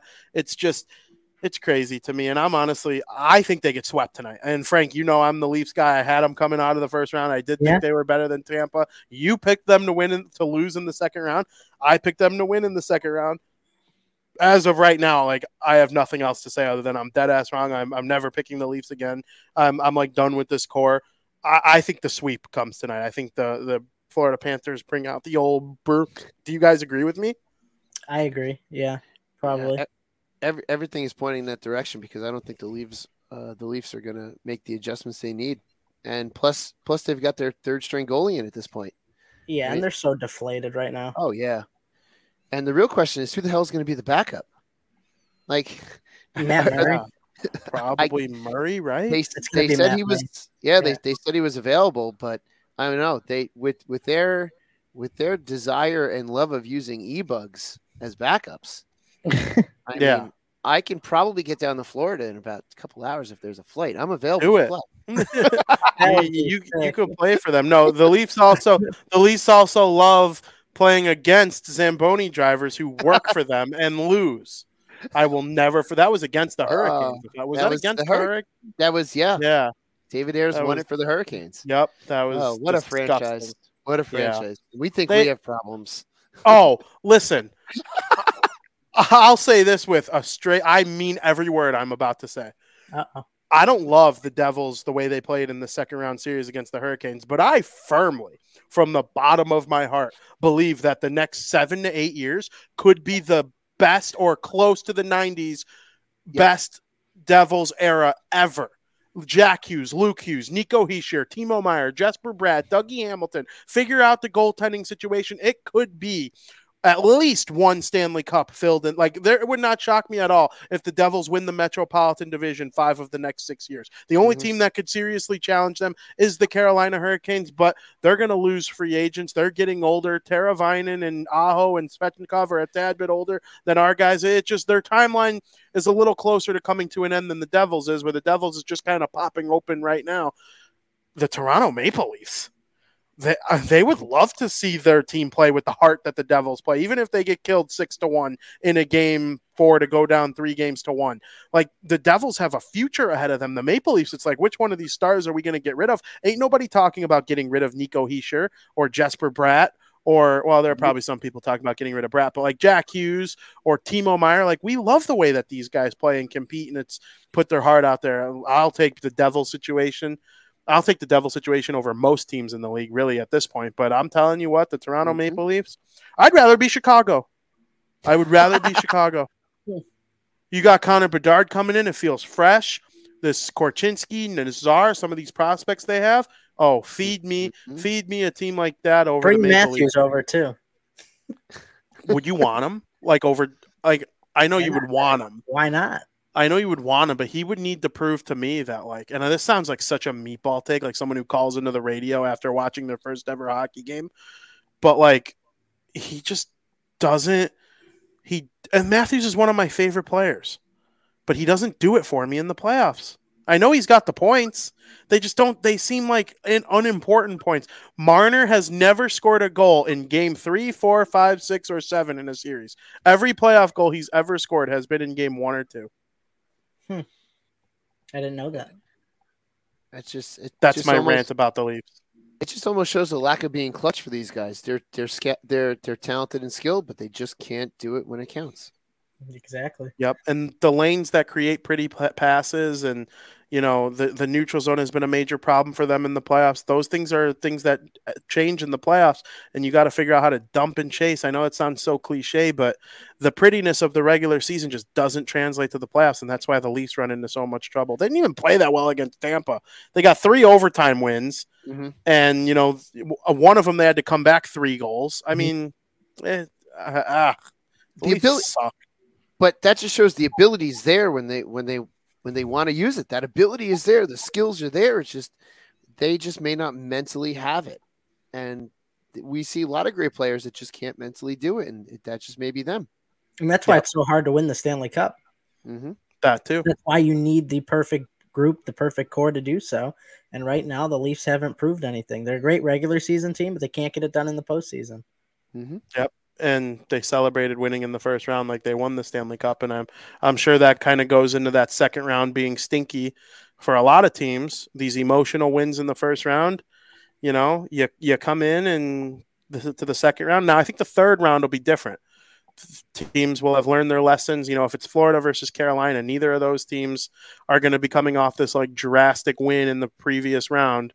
Um, part of me wants Dallas versus Vegas for the best competitive hockey, but like Vegas versus Seattle of the original 32 would be really cool. And then, of course, anything with Edmonton is eye candy. But speaking of Vegas, they lead the Edmonton Oilers two to one in the series. And again, neither game has been close in the last two. Frank, I'll start with you on this one. What are you taking away from you know the fact that Vegas has this two to one series lead going into the game four tonight in Edmonton. I just don't trust Skinner. I really don't. I mean, he had one good game in this series so far, and he had one good game against the Kings, but it all that was covered up because of the Oilers' ability to score a bunch of goals. Uh, I, I don't like what I'm seeing from him. I think Vegas, you know, had the little edge there. I know Skinner was an all star rookie year. He was great in the regular season, but I just don't like what I've seen from him in the playoffs. And with as far as Brossoit, I've liked the way Brossoit has played with uh, the Vegas Golden Knights, but now he's injured. Adin Hill had to come into the game. I don't know what his um, injury designation is for Game Four. Um, maybe one of you guys know, but I, we also got to give it up that they've played tremendously disciplined in this series. And you know, when you're going against a team like the Oilers and the power play they have, I mean, they were only shorthanded two and a half minutes of uh, they were shorthanded two and a half minutes of game time in game three. And I'm pretty sure that came near the end of the game when the game was already out of reach. It didn't even matter. That's how disciplined they're playing. And that's what you have to do to beat the Oilers. Nugget, he's having his problems. He's struggling to score a goal. Um, I mean, they're just collapsing right now, and I and I don't like. Like I said, I think a big reason is Jeff Skinner coming in. They should start Jack Campbell. I give him an opportunity to start a game. I like what I've seen from him more than Skinner. So switch things up. We've seen it from mostly every team in the postseason. So I want to see something different for them because I, I, truly think that Vegas has a chance to steal this one tonight, especially if Skinner, Skinner starts. Yeah, goaltending I think has been there, but goaltending has been the bane of of Edmonton's existence for years now. They have not had a good solid goalie since I don't want to say no, it wasn't Fuhr, but I, I can't even remember who the last good solid goalie that the that the Oilers had. Dubnyk was okay, and then he okay. really flamed out, and that allowed him to move on and play well mm-hmm. other places. But like he was a first round pick, he doesn't even really count though because he wasn't all that good with Edmonton. No. Yeah, I'm really trying to think, and, and like they had Delorier for a little bit, and I thought, all right, well, this guy's going to be good, but he fizzled out. You know, Mike Smith is Mike Smith. You know, there's only one Mike Smith, and he gives you exactly what he what he is. Uh, but I, am trying to really think who the last great uh, Edmonton goalie was, and they just they they have all of this talent up front, but then they they never take care of the back end, and and the the lack of goaltending seems to be always covered up by by the scoring but then it seemed like it didn't matter who was in net for Edmonton the other night against Vegas because Vegas was just scoring what felt like at will, just like at will. And Ve- uh, Vegas now, uh, I'm curious if maybe we'll see Jonathan Quick on the bench because this could potentially with with uh, out, and I don't know what his. I'm with you. I haven't seen what his injury status is. Um, and then you had Adin Hill come in, and he did pretty well. But you know, you also have Jonathan Quick there, and and that's a guy with massive amounts of talent. You know, do you go to him? Do you say, listen, here you go. You know, this is this is your net for now. Uh, I I I know that Campbell could be a good option for for Edmonton tonight, uh, but it, it, just depends on what that coaching staff is willing to do, and and are they willing to make those changes if needed? You know, is that coaching staff really in charge, or are the superstars in charge? I'd be curious what that that dynamic is in the Edmonton room too. I actually forgot about Jonathan Quick. Yeah, I mean, why not have him on the bench? I mean, he was great yeah. with Vegas to start, and talk about a man with experience knows how to win some Stanley Cups. I mean, get him yeah. there. I mean, he's he's gonna him and Adin Hill are gonna be dressed tonight. Uh, Bruce Cassidy said Laurent Brossoit is unavailable for Game Four tonight. I st- I would start uh, Quick, honestly. I don't trust Adin Hill. He Oh, good, but- I read it wrong. Bruce Cassidy said if Brossoit was unavailable tonight, they would fly in Patera, who must be like their AHL starter or something. But Adin Hill and Jonathan Quick were also on the ice. Um, so Okay. So they would have someone there just in case, which means Yeah. that okay. that's the playoffs. You gotta have Yeah. three or four Yeah. guys ready. I mean, You know- I'm looking at I'm looking at their roster now. They have one, two, three, four, five, six rostered goalies right now. One without a number, but and five with. But you know, it's just that's wild to me. Do you guys want to move into the last series that we have left to discuss, or do you want the breaking news?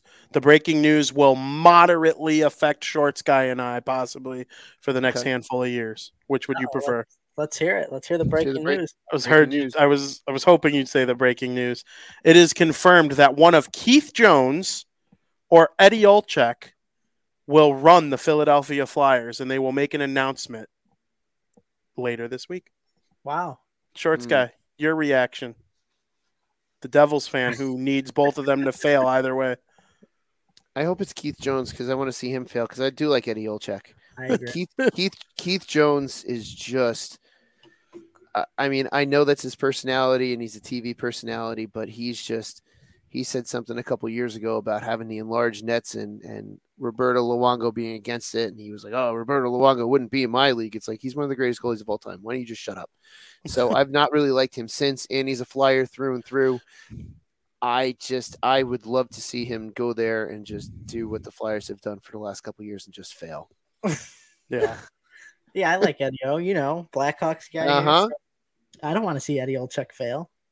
Um, I didn't even really realize that the Philadelphia Flyers were going to hire any of these guys. I don't. Was that like public knowledge? Like they were. Well, no, they fired Hex or no, not Hextall. They fired what's his name, and they put Danny Briere in charge to Yeah. end the season. And Danny Briere is probably still going to be there, Mhm. but Eddie Olczyk or Keith Jones will be the new president, and they will announce it later this week. And I have a feeling it's going to be Keith Jones. Yeah. I, you would think, my feel. right? He's the Flyers guy. Yeah, Eddie Olczyk was a Pittsburgh guy more than a Fly, a Philly guy. yeah. I'm kind of leaning Keith Jones, like from non-biased point of view as well. It just seems like the right fit. Eddie Olczyk seems like too nice of a guy to go to Philly. Yeah. you kind of have to be a jerk to be in Philly. Yeah, that's true. That's true. You, you need like either a Philly scumbag or like a Jersey guy to go down and run Philly. I don't know. They're they're they're, Yeah. They're probably in the toughest spot. I think I'd rather be the Leafs than them because their best Yeah. player is Konecny and Hayes. Konecny's a nice young piece, but they'll probably move him for prospects and stuff because they that's they could get something for him. Um, the nothing seems to have worked out from them. Everyone hates Provorov. No one's going to trade for him, Mhm. even though he's very good. There are off the ice things that would keep anybody from bringing him in. I think um, Carter Hart. They'll probably trade him too for the same reason they would trade Konecny. The And Devils do fan- Carter Hart. And they'll, he'll do fantastic wherever he's going to go because the Flyers love to trade goalies that don't work for them and then just go.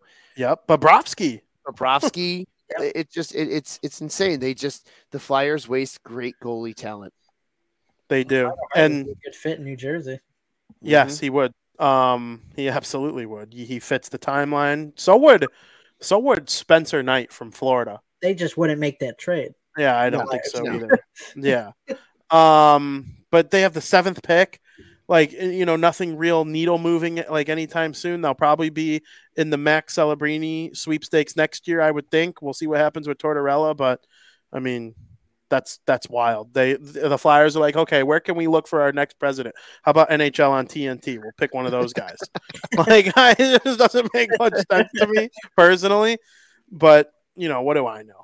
Um, I'm happy to have Tom Fitzgerald, you know, running our Mhm. show, and then Frank, you you got a stud muffin and Kyle Davidson, so this podcast is in good hands for who we're cheering on going forward. But you know, this last series, the Dallas Stars and the Seattle Kraken, the only one right now that is tied two to two. None of the games have really been close, although it got a little hairy. Yesterday reminded me of Game Three between the Devils and Hurricanes. Like the one team dominated, then it got a little hairy at the end thanks to some special teams issues. But eventually, uh, Max Domi threw one into the empty net, and the series is now tied. Uh, Shorts Guy, I'll start with you on this one: Dallas Stars versus Seattle Kraken. Yeah, I, I this is this this play this whole playoff seems to be Seattle's coming out party, and they're really proving that they can do it. Uh, and like I mentioned earlier, you know, who would have thought Grubauer would would be the most consistent goaltender in these playoffs? Um, and and the Kraken are, are are another team. They're just a straight up team. They've they've got good players, but they're they're getting some pretty uh, pretty spread out scoring. Eberle seems to be the, the, the name on on any broadcast, whether TV or radio. Uh, it seems to be one of the names you hear the most, so he's really putting in a ton of effort there. Uh, on the Stars side, I mean, you've got Pavelski coming back with that massive game, and they still lose. Uh, and it seems like that that the Kraken are starting to figure out Oettinger a little bit as well.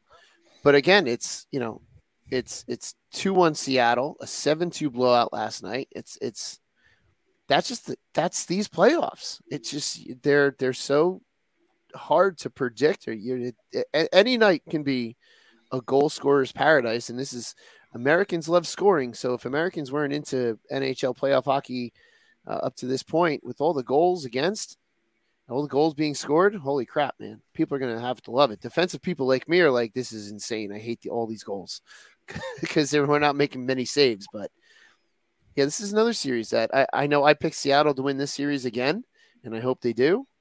Uh, but you know, you're you're just who who would have thought that the the Kraken would be here in this point and defeating the, the Stars seven to two in a game in the playoffs. Absolutely, yeah. Frank. Yeah, you know, I mean, not a lot of people have given the Kraken Kraken enough credit this year. Neither have I. Neither has Vinnie. Um, we, we were down on them the whole year, and competitively bad. Remember, competitively, bad. bad. Which, that was just the start of them being good. yeah, no, yeah. yeah. Frankie was like, if they go, if they go four and one on the next five games, I'll give them credit. They went five and zero. Oh. Yeah, it's like they, they've been proving us wrong, and you know. But I got to give credit to the Stars too. They they really haven't panicked in any series. They lost that heartbreaker in Game One. Um, against the Minnesota Wild in double overtime. They rebounded fantastic. Then they're down 2 1 to the Kraken here. And uh, you just, there's there's no panic. There's no panic I've seen from the Dallas Stars. And, you know, I think the kryptonite in this series is there's a couple of them actually for the Seattle Kraken is that they haven't been able to win faceoffs. And having possession of the puck is huge when you're trying to win games, let alone series. But they, they really like can been getting dominated at the faceoff dot in this series, and you know that's showing. And I they said this uh, during yesterday's game that Kraken actually lead the postseason in five on five goals, which is great. But when it comes to their special teams, their special teams just don't show up. They were 0 for 2 on the power play yesterday, and they went 1 for 3 on the penalty kill. So it's great that you're great on 5 on 5, but if you want to beat the Dallas Stars, you're going to need to perform on your special teams a little bit. But, you know, and win some faceoffs. But yeah, yeah, I mean, congrats to the Kraken for even making it this far. I don't know if they'll win this series. I picked Dallas in six, so I mean it's kind of going right around how I planned. But I mean, we shall see. Kind of pisses me off. Every series in this round is going how you planned. You had a disaster shit show in the first round, but you're you're doing pretty damn good in the second round. And I would make fun of you for having a really bad first round, but you've been okay here in the second round. So yeah, credit to you. I hope there's one series though that goes completely off the rocker on your prediction. Frankie Shorts guy picked uh he picked the Canes in five, which uh, if I, I hope possible. Frankie, I, I, hope you're wrong. It's yeah. possible. Yeah, I hope, I hope he's wrong too. Devils in seven at this point. It's it's the only outcome I want. But yeah, uh, you know what though? Devils and or Canes in six though would make me feel a tad bit better than Devils in five. First of all, Frankie would be wrong um, second, second, second of all, uh, I'm actually kidding, Frank. I actually like when you're right. It gives our podcast more credibility. There you go. Because you know I don't do that for us by any means with my predictions half the time.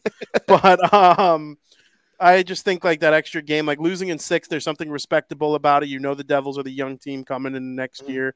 Um, so it's been a good time. Shorts guy we can't thank you enough for coming on our show. This has been an absolute pleasure. I hope you enjoyed hanging out with us for a little bit, and we would love to have you back on literally anytime you want.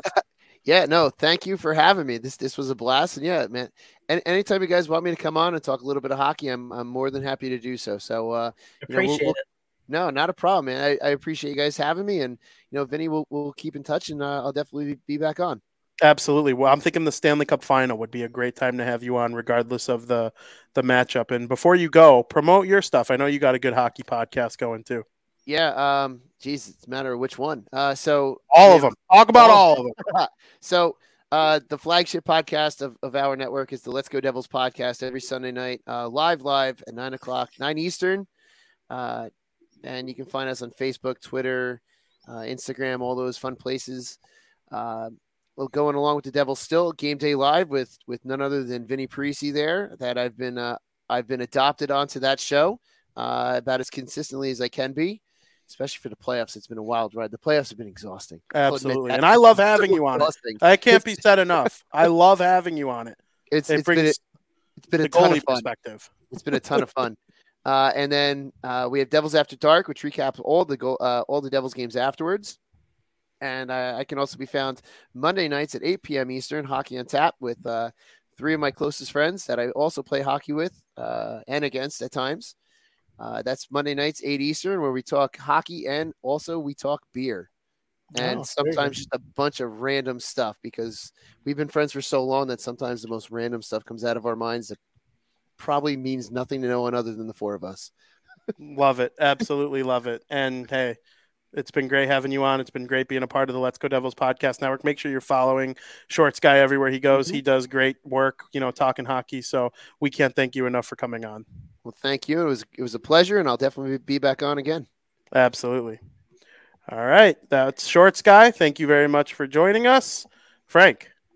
We have some other stuff to go over here before we move on out of here, and we will do so right now that was a really nice interview with Shorts Guy. I was happy to have him on. It was good. It was a lot of it was a lot of fun.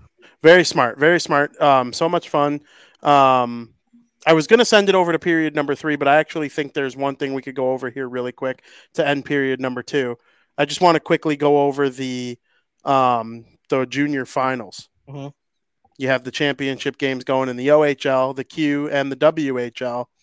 Of course, um, London Knights versus Peterborough Petes is the OHL championship. Mm-hmm. The Quebec Remparts are going to play the Halifax Mooseheads in the Quebec Major Junior League Championships, the QMJHL. And the Seattle Thunderbirds are going to play the Winnipeg Ice in the Western Hockey League's championship. Of course, notable players coming from some of these teams the Seattle Thunderbirds, Mat Barzal played for the Seattle Thunderbirds.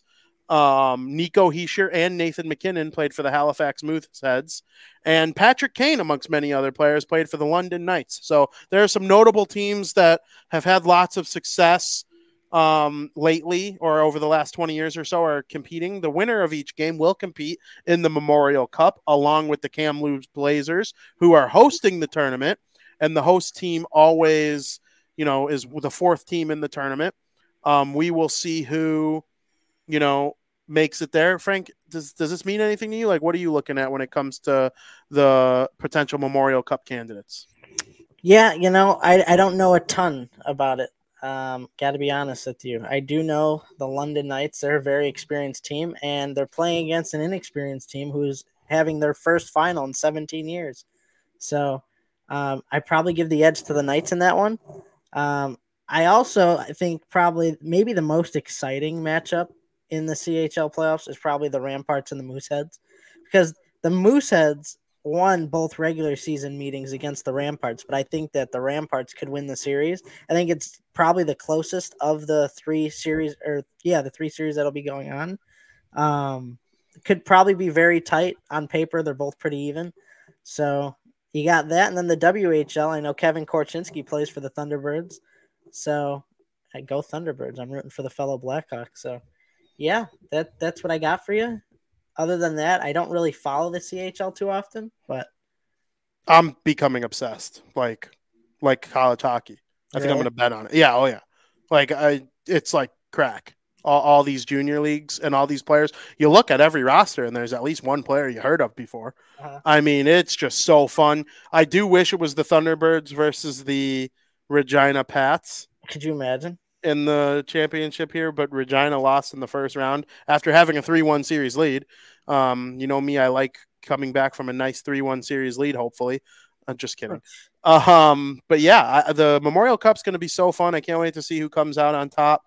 Um, I'm my favorite team in junior is the Windsor Spitfires because you know I just remember when Taylor Hall had you know his success with the Devils, the Windsor Spitfires were good again, and he was cheering them on. And Ryan Ellis played for the Windsor Spitfires, and there were other really good players there. Um, that you know that that's just my favorite team, and it's probably the closest. I don't know if it. No, there's definitely a team in Michigan. The Saginaw Spirit are probably the closest team to Illinois, but the Halifax or the Windsor Spitfires are close, Uh-huh. and I've actually seen Windsor with my own two eyes. I was able to see it from the hotel I stayed in last time I was in Detroit. But so the Windsor Spitfires are by far my number one favorite CHL team. The CHL is the three leagues put together, and but I think out of the teams that are left, the Halifax Mooseheads are my favorite because they got like the Christmas tree colored jerseys, and Nico Hischier played for them, and he elevated their game by like a lot. They were like a mediocre roster, and he sure got them into like some pretty big games. And you know now he's the Devil's star. So you know, good luck to all the kids playing though. That's obviously a super exciting time in their life. And then once we get to the Memorial Cup, we'll start breaking things down probably a little bit more in depth. But you know, right now it's kind of like the college football playoff. Mhm. Every team is playing their conference championship game right now, and the winners are going to move on to the college football playoff. You know, I just think that that's really really cool. So wanted to go over that a little bit, and that will take us away from hockey a little bit. Oh, not really. Wanted to touch on one thing. We talked about the Dallas Stars with Shorts Guy and their series. One thing I forgot to mention wrote an article for Puck Pros, linked G's article. Think that's really cool that you could get to Mhm. G's article from my article for the first time ever. Is cool. Um, so, you know, make sure you go check that out. I just tweeted it. I made sure to tweet it right when I was going to talk about it so people watching can go check it out. It's tweeted at Vinnie Parisi career playoff goals amongst active players. Only two have more than Joe Pavelski. Who do you think they are? For who? Dallas? No, active players, active players, career goals. Who has more than Joe Pavelski? Um, Alex Ovechkin Yep. and hmm, Don't think too hard. Crosby. Sidney Crosby. I thought that'd be too easy. Yeah, it's Alex Ovechkin and Sidney Crosby. And guess what? The gap is not large. Alexander Ovechkin has 72 career playoff goals. Sidney Crosby has 71. Last night, Joe Pavelski scored his 70th. There's a chance he could pass both of them before these playoffs are even over. Yeah, that's And- crazy. I think he's just been so outstanding He with the. Dallas Stars and the San Jose Sharks throughout his career, and I'm super stoked to see it. I had to write about it the second I saw that stat, and I was like, "Wait a minute, I'm writing about the Stars." Link a G article, and lo and behold, she had one about Joe Pavelski. So you know, it, it was it was good. I like writing about the Stars. I like writing about Pavelski. He's one of the greatest American-born players to ever live, and that's how I would want to end talking about hockey on this show, Frank. well, very nice. Absolutely. So we will send it over now, finally, to period number three.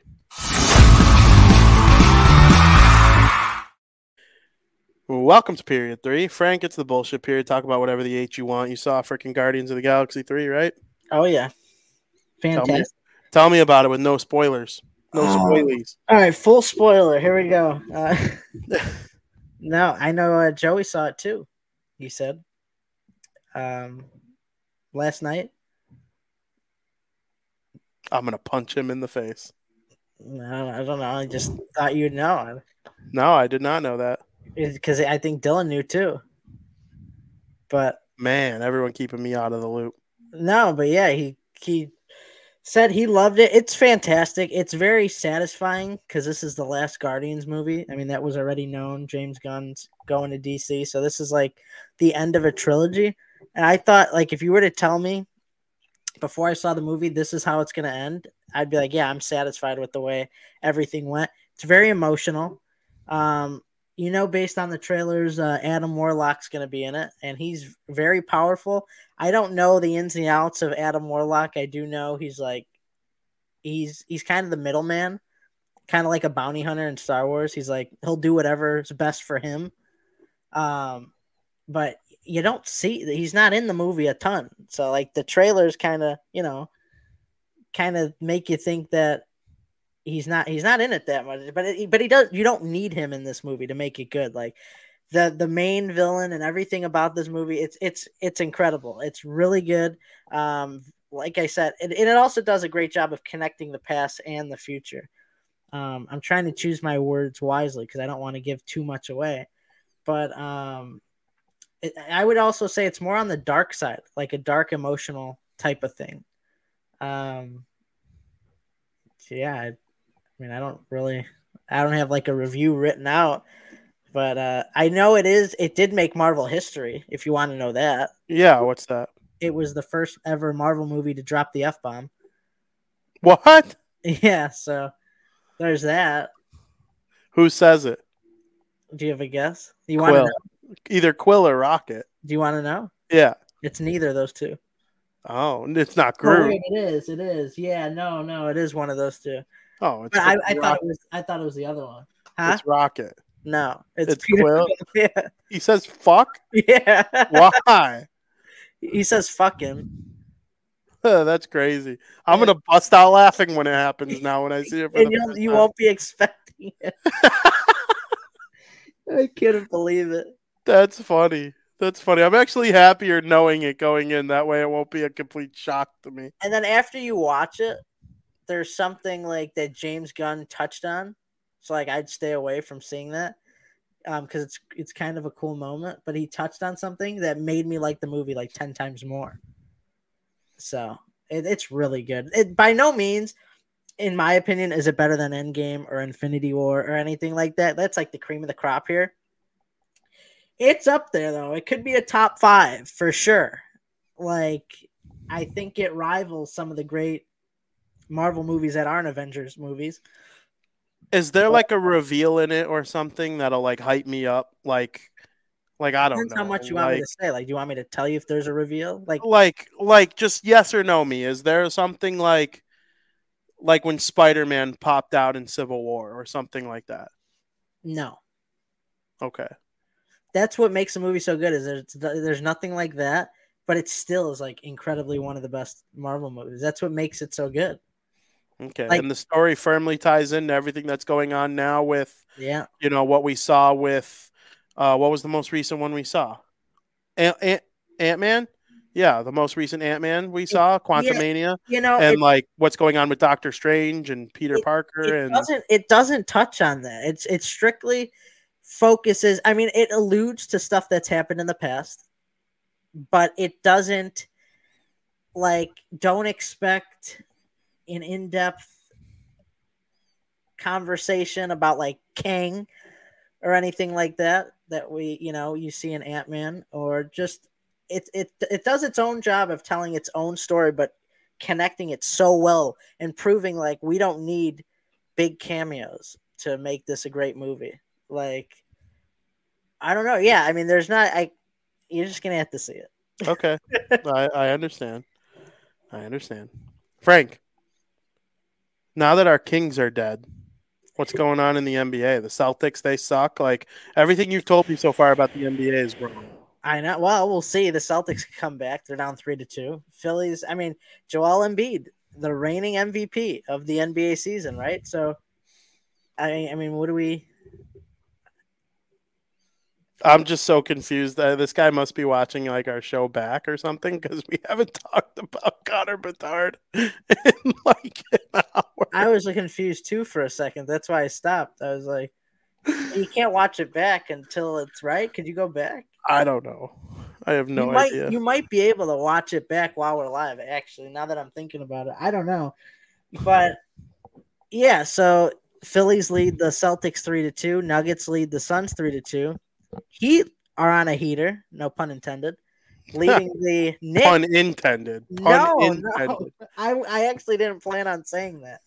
Um, they lead the Knicks three to one, which they were a playing team. VP, they beat the Bucks, and now Mike uh, Budenholzer, whatever for the Bucks, he was fired. Um, Mhm.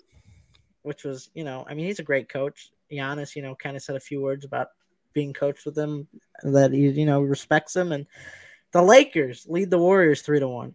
I just truly believe like that's just because the the Warriors don't know how to win on the road. They forgot how to play on the road this year. So if the, I mean you you're not going to win the NBA championship if you can't win on the road. But LeBron's doing LeBron things. I don't think the Lakers win by any means. That could prove me wrong here, but they just to me they just don't have that team yet. Some of these other teams, Philly, uh, the yeah, the I don't know why I have Phillies, the Sixers, the 76ers, the Celtics, the Nuggets, even the Suns. I mean, those are like cream of the crop teams. Those are going to be the teams that are going to be really tough, I think, for the Lakers to beat. For sure. Do you have an adjusted favorite to win the whole thing? Nah, I'm going to still say the Celtics. I think they're going to rebound, win two straight against the Phillies. 76ers. Got to get my Philadelphia teams right. Are they down three to two or is it tied two to two? Philly, oh my God. 76ers are up three to two. Yeah, the Celtics are toast. So we'll see. We'll see. You really think the Celtics are going to win the series? I do. I do. If they win game six, comes home for game seven, Celtics got a good team, man. That's funny. I mean, I would root for the Celtics. I don't really root for anything Philly, but do you want to know a crazy stat? Teams that are down three to one, and I, this is definitely not the same for the NHL. I don't think the teams that are down th- or teams that are up three to one win the series ninety five percent of the time. Wow. I feel like in the NHL, it's like probably in the high 80s. Yeah, I agree. It's not 95. Yeah, I totally agree. I mean, it already happened once this year that the Florida won. It could happen again. Celtics, because there's no other reason why. The Celtics are the balls. There you go. Go Celtics. Whoever that was, they're smart. They're a smart man. Listen, the NBA is weird. I think it, it is also though it's harder it's easier in hockey to come back in a series i truly believe that that's why no team in the history of the nba has ever come back down 3-0 and it's happened four times in the nhl it's harder to come back in the nba that's why i think the the warriors are definitely probably cooked against the lakers down 3-1 and the knicks might even lose tonight against the heat down 3-1 but a two game series like you just win two in a row that's possible especially when you got the talented roster of the celtics I want you to continue watching b-ball. The four teams that won after being down 3-0 in hockey too. Two of them had Mike Richards on it. And they were in like the early 2010s, the Kings in 2014 and the Flyers in 2010. Um, one of those two teams won the Stanley Cup. The other lost the Stanley Cup. And the so, Hawks were almost the fifth team against Vancouver when they're down three to zero. Well, they they would have been the fourth team though. Oh yeah, because the Kings did it after that, right? Yeah. They would have been the fourth team. Unbelievable. Heartbreak. Toews scores shorthanded. Yep. Alexander Burrows scores an overtime. pass up the board. I think it was like I think the idiot who did it was like Fernando Pisani. Yeah. I'll never forget that yeah. name. I think that was who did it. Oh and then freaking Burrows took a slap shot from point blank, which is not really something you even see anymore. Just beat Crawford. It's yeah. Just... But normally when you're like on a breakaway, you don't see guys take a slapper, no. even defensemen. Yeah, right. So that's fun. Yeah. What about the MLB? Talk your shit. You know, nothing there's been no big news in the MLB lately. The Rays are still hot.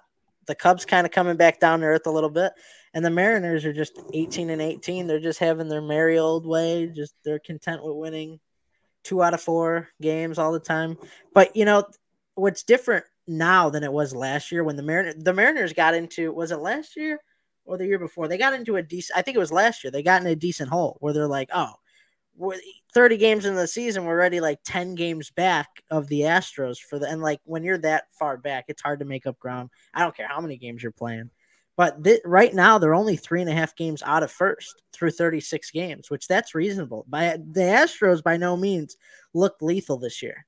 I know they haven't had Altuve, but no, and Abreu doesn't have a home run. Like, yeah, I mean, they're the the Astros look beatable this year. I think are the Rangers in their division. Yeah, I think they're lead they're leading the division. Yep. I'm pretty sure. Mm-hmm. Unreal, unreal. Yeah, well, you know what? It's about freaking time the Rangers are doing something. I mean, they they buy Marcus Semien and Corey Seager last summer or last winter. Then this past winter, they spend money on pitching with Degrom and Eovaldi, or yeah, Nathan Eovaldi. Yeah. And like you know, they're finally putting it together a little bit. They had a really good prospect farm. Some of those guys are starting to come up and contribute, and the Texas Rangers are looking like they might be a playoff team now. I don't know if they'll hang on and win the division because I still think the Astros might be able to find a way to become the Astros again. They're still the defending World Series champions that added Abreu, so you know we'll see. Verlander's not there anymore, but he's he's not even really helping the Mets all that much. So they probably got out of a mistake by letting him go. And I don't know. It's so wide open right now. Like the Boston Red Sox are just on a tear and they're still in like fourth or third place. The Yankees are in last place. well, they were without Judge for a while too. Yep. But Judge the came Yankees, back yesterday and they exploded. yeah. But the Yankees would be leading the AL Central. Are you serious? Yeah. The Twins would be in last place in the AL East, and they're leading the AL Central. Well, I mean, the Sox are playing bad. The Guardians are dog shit. I Yeah, mean, the Sox are playing better. They They've won They've won, seven like, of their last ten. Yeah, they know they've been playing better, but they found themselves in a hole early on. They're in a huge hole, and they have to keep playing this well. They play tonight, and you know, just keep winning Keller series. and Lance Lynn. Lance Lynn's been really bad. Really year. bad. Yes, and Dylan Cease hasn't been all that good either, but Giolito's been awesome. I know. So hopefully, hopefully it evens out. The White Sox have the third worst starter ERA in Do they really? the American League. Yeah, so I mean, the Sox are picking it up. The Cubs are falling all of a sudden. Yeah, they don't look like the the, the way they started out. They're Why- on earth a little bit. Why is everyone shitting on David Ross though? Why are Cub fans all of a sudden turning on him so fast? I'm not. I I don't know. I I mean, I know he's got a losing record as a manager overall, but look at the dog shit rosters they've had. I know. You know, that's like shitting on Rick Renteria's manager record. Like their best player was Starlin Castro when Rick Renteria was their manager. Like, I mean, you're not going to win with these rosters. It Doesn't matter if you're freaking the greatest manager of all time in their prime. You know, my favorite manager in baseball is Tito Francona, manager of the Guardians right now. Mhm. He's gotten a lot out of some mediocre teams, like last year with the Guardians. But like, Mhm.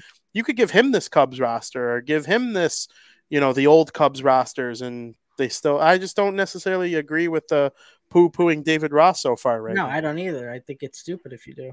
Yeah. So make sure you tune into Crosstown Crosstalk tomorrow, where we'll talk a little baseball and football and keep the conversation going. Very much looking forward to that, and we will get you right now. Actually, really quick, Frank, what are we watching this weekend? Lay it on me. Same old, same old. You Yep. know, maybe the Spider Verse into the Spider Verse. The new movie comes out. Uh, beginning of June. So I want to go see that when it comes out. So I just quick watch for Spidey Verse. Did you you haven't watched it yet, Frank? For the first 26 years of my life, Toy Story 1 was my favorite animated movie of all time. Now it's number 2. Well, what makes this Into the so good? Spider-Verse. Eh, What makes it so good is it, it give me give me your spoiler free review. you're watching a movie that is a comic book. And like when you watch Civil War, it feels like a comic book movie. The way the cameras move and the action, it has like comic book feel to it, even though it's live action. Mhm. Well, watching the Spider Verse is like that, but with an actual comic, like it's a cartoon. Yeah. And the voice acting is as good as I've ever heard. The music is incredible. The plot is amazing. You care so deeply about these characters that are drawings. And like, I don't know, it it just from beginning to end captures your attention and brings you through. You get sad. It's it like it takes you on an emotional roller coaster. It relates to some of the issues that go on in the real world and Into the Spider Verse is just fan freaking tastic. It is my number one favorite. Fantastic. It's fantilly-tastic. If it were an MCU movie, it would be in the top five. Yeah, it would probably. it- It's probably my second or third favorite Spider-Man movie ever. Wow. Like it's it's so I can't wait to watch it. so good, and I cannot wait for this sequel. Did you see the Burger King sandwich? No. This is going to be served at your local Burger King. Um, starting, I don't know when. Probably within the next few weeks if it has to do with Spideyverse. It absolutely has to do with Spideyverse. You could get that in the drink. Um, exclusively. Oh, that's exclusively in theaters. The Burger King. f- Look it up if you're listening to the audio. Oh, I mean, look at that. That looks yummy. Your boy will be eating a Spider-Man burger from Burger King. It Is it says burger? coming soon. It says it's a. I think it's a Whopper. Looks like chicken. Yeah, it's not. It's Spider. Like Spider Verse Whopper. Um, obviously the typical Whopper. Um, it's just a red Whopper bun. I mean, that's really the only like super cool thing about it. They call it the Yeah, but even that glass. yeah mayonnaise, lettuce, tomato, onion, ketchup, pickles, Swiss cheese, salt and pepper, Whopper patty. I mean, who- They know how better? to get people to buy some Whoppers. Yeah, well, I love Whoppers. It's not as good as a Big Mac, in my opinion, if I'm ranking the two like franchise sandwiches, Mhm. but it's still really damn good. And it's it doesn't say when though. Well, let me see if I, it says it in this article on USA Today. Um, May fifteenth. So we got five days. I'm probably gonna try to make my way to the BK and taste this. Yeah, I just want a picture of it because I love Spider Man. Iron Man, Tony Stark is my favorite character in the MCU, but that's specifically to the MCU. Mhm. In general, my favorite superhero, Spider Man. And, you know, I can't wait. I'm super stoked for Spider Verse. Um, Yeah, That'll be fun. it. Watch see it. Watch it as soon as possible. I I'm will. telling you right now. I think it's on Disney Plus now. I think it's on Hulu for sure. They just added that in Spider Man 1, 2, and 3 with Tobey Maguire. And the Amazing Spider. Yeah, they added it all to Disney Plus now, Except they don't have the Amazing. Spider-Man 2, I know. which is weird. Yeah, and. I don't think No Way Home is No, on No there Way either. Home's not on there either now. And I've still only seen it the one time in Me theaters. too. Yep. Mm-hmm. So, Frank, it's time to for you to win some people some money in America's favorite podcast segment of the week, Breaking Bets.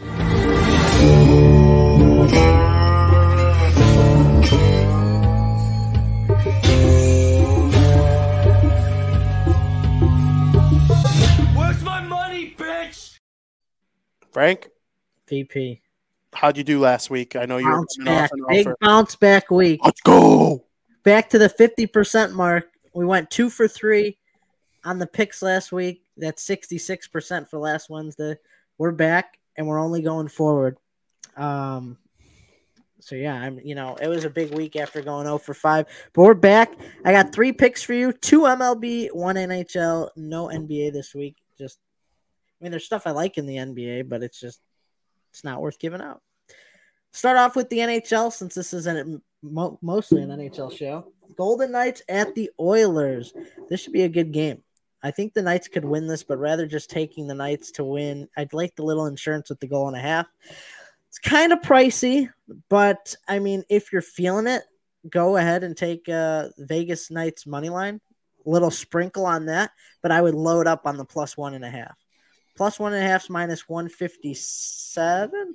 Yeah, min- minus 157. Um, there's tremendous value if you think they're going to win the game. I mean, if Skinner's playing, I take the Golden Knights straight up. To be honest with you, don't like the way Skinner's been playing in the series, um, and and they're very very healthy sized dogs. So, Golden Knights plus one and a half at minus one fifty seven. That is pick number one. Switching it over to the MLB, the Cardinals play the Cubs tonight. Cardinals have won the first two games of the series. I think that trend's going to continue. I like the Cardinals money line at minus 112. It's Montgomery versus Steele. You know, the Cards have played well. Like I said, this series, they haven't played well all season. The Cubs are coming back down to earth. Uh, Steele's 5 and 0, 145 ERA. But I think this is a one of those games where you're not going to stay perfect forever. It just it doesn't happen. So I think this is a game against a team they should win, beat the way that the Cubs played to start the year and the way the Cardinals played. You would think it'd go in the Cubs' favor, but I think this is a good game for the Cardinals to capitalize, win their third straight against the uh, Chicago Cubs. Cardinals money line minus 112. I really like that play a lot. Probably my favorite play of the three I'm going to give. And finally, the Tampa Bay Rays go and play the Baltimore Orioles. Beeks versus Kremer. Kremer's had some rough starts this year but I like the way he pitched against the Braves. Played pitched really well against the Braves. Gave, gave up six hits, but he went I think six innings. So if you give up one hit an inning, it's not the end of the world. He only gave up like one earned run. Pitched very well in that game against one of the best teams in the league right now in the Atlanta Braves. Beeks for the Rays is also a relief pitcher, so I do think the Orioles could get to the Rays bullpen today And the Orioles money line at home is plus 100.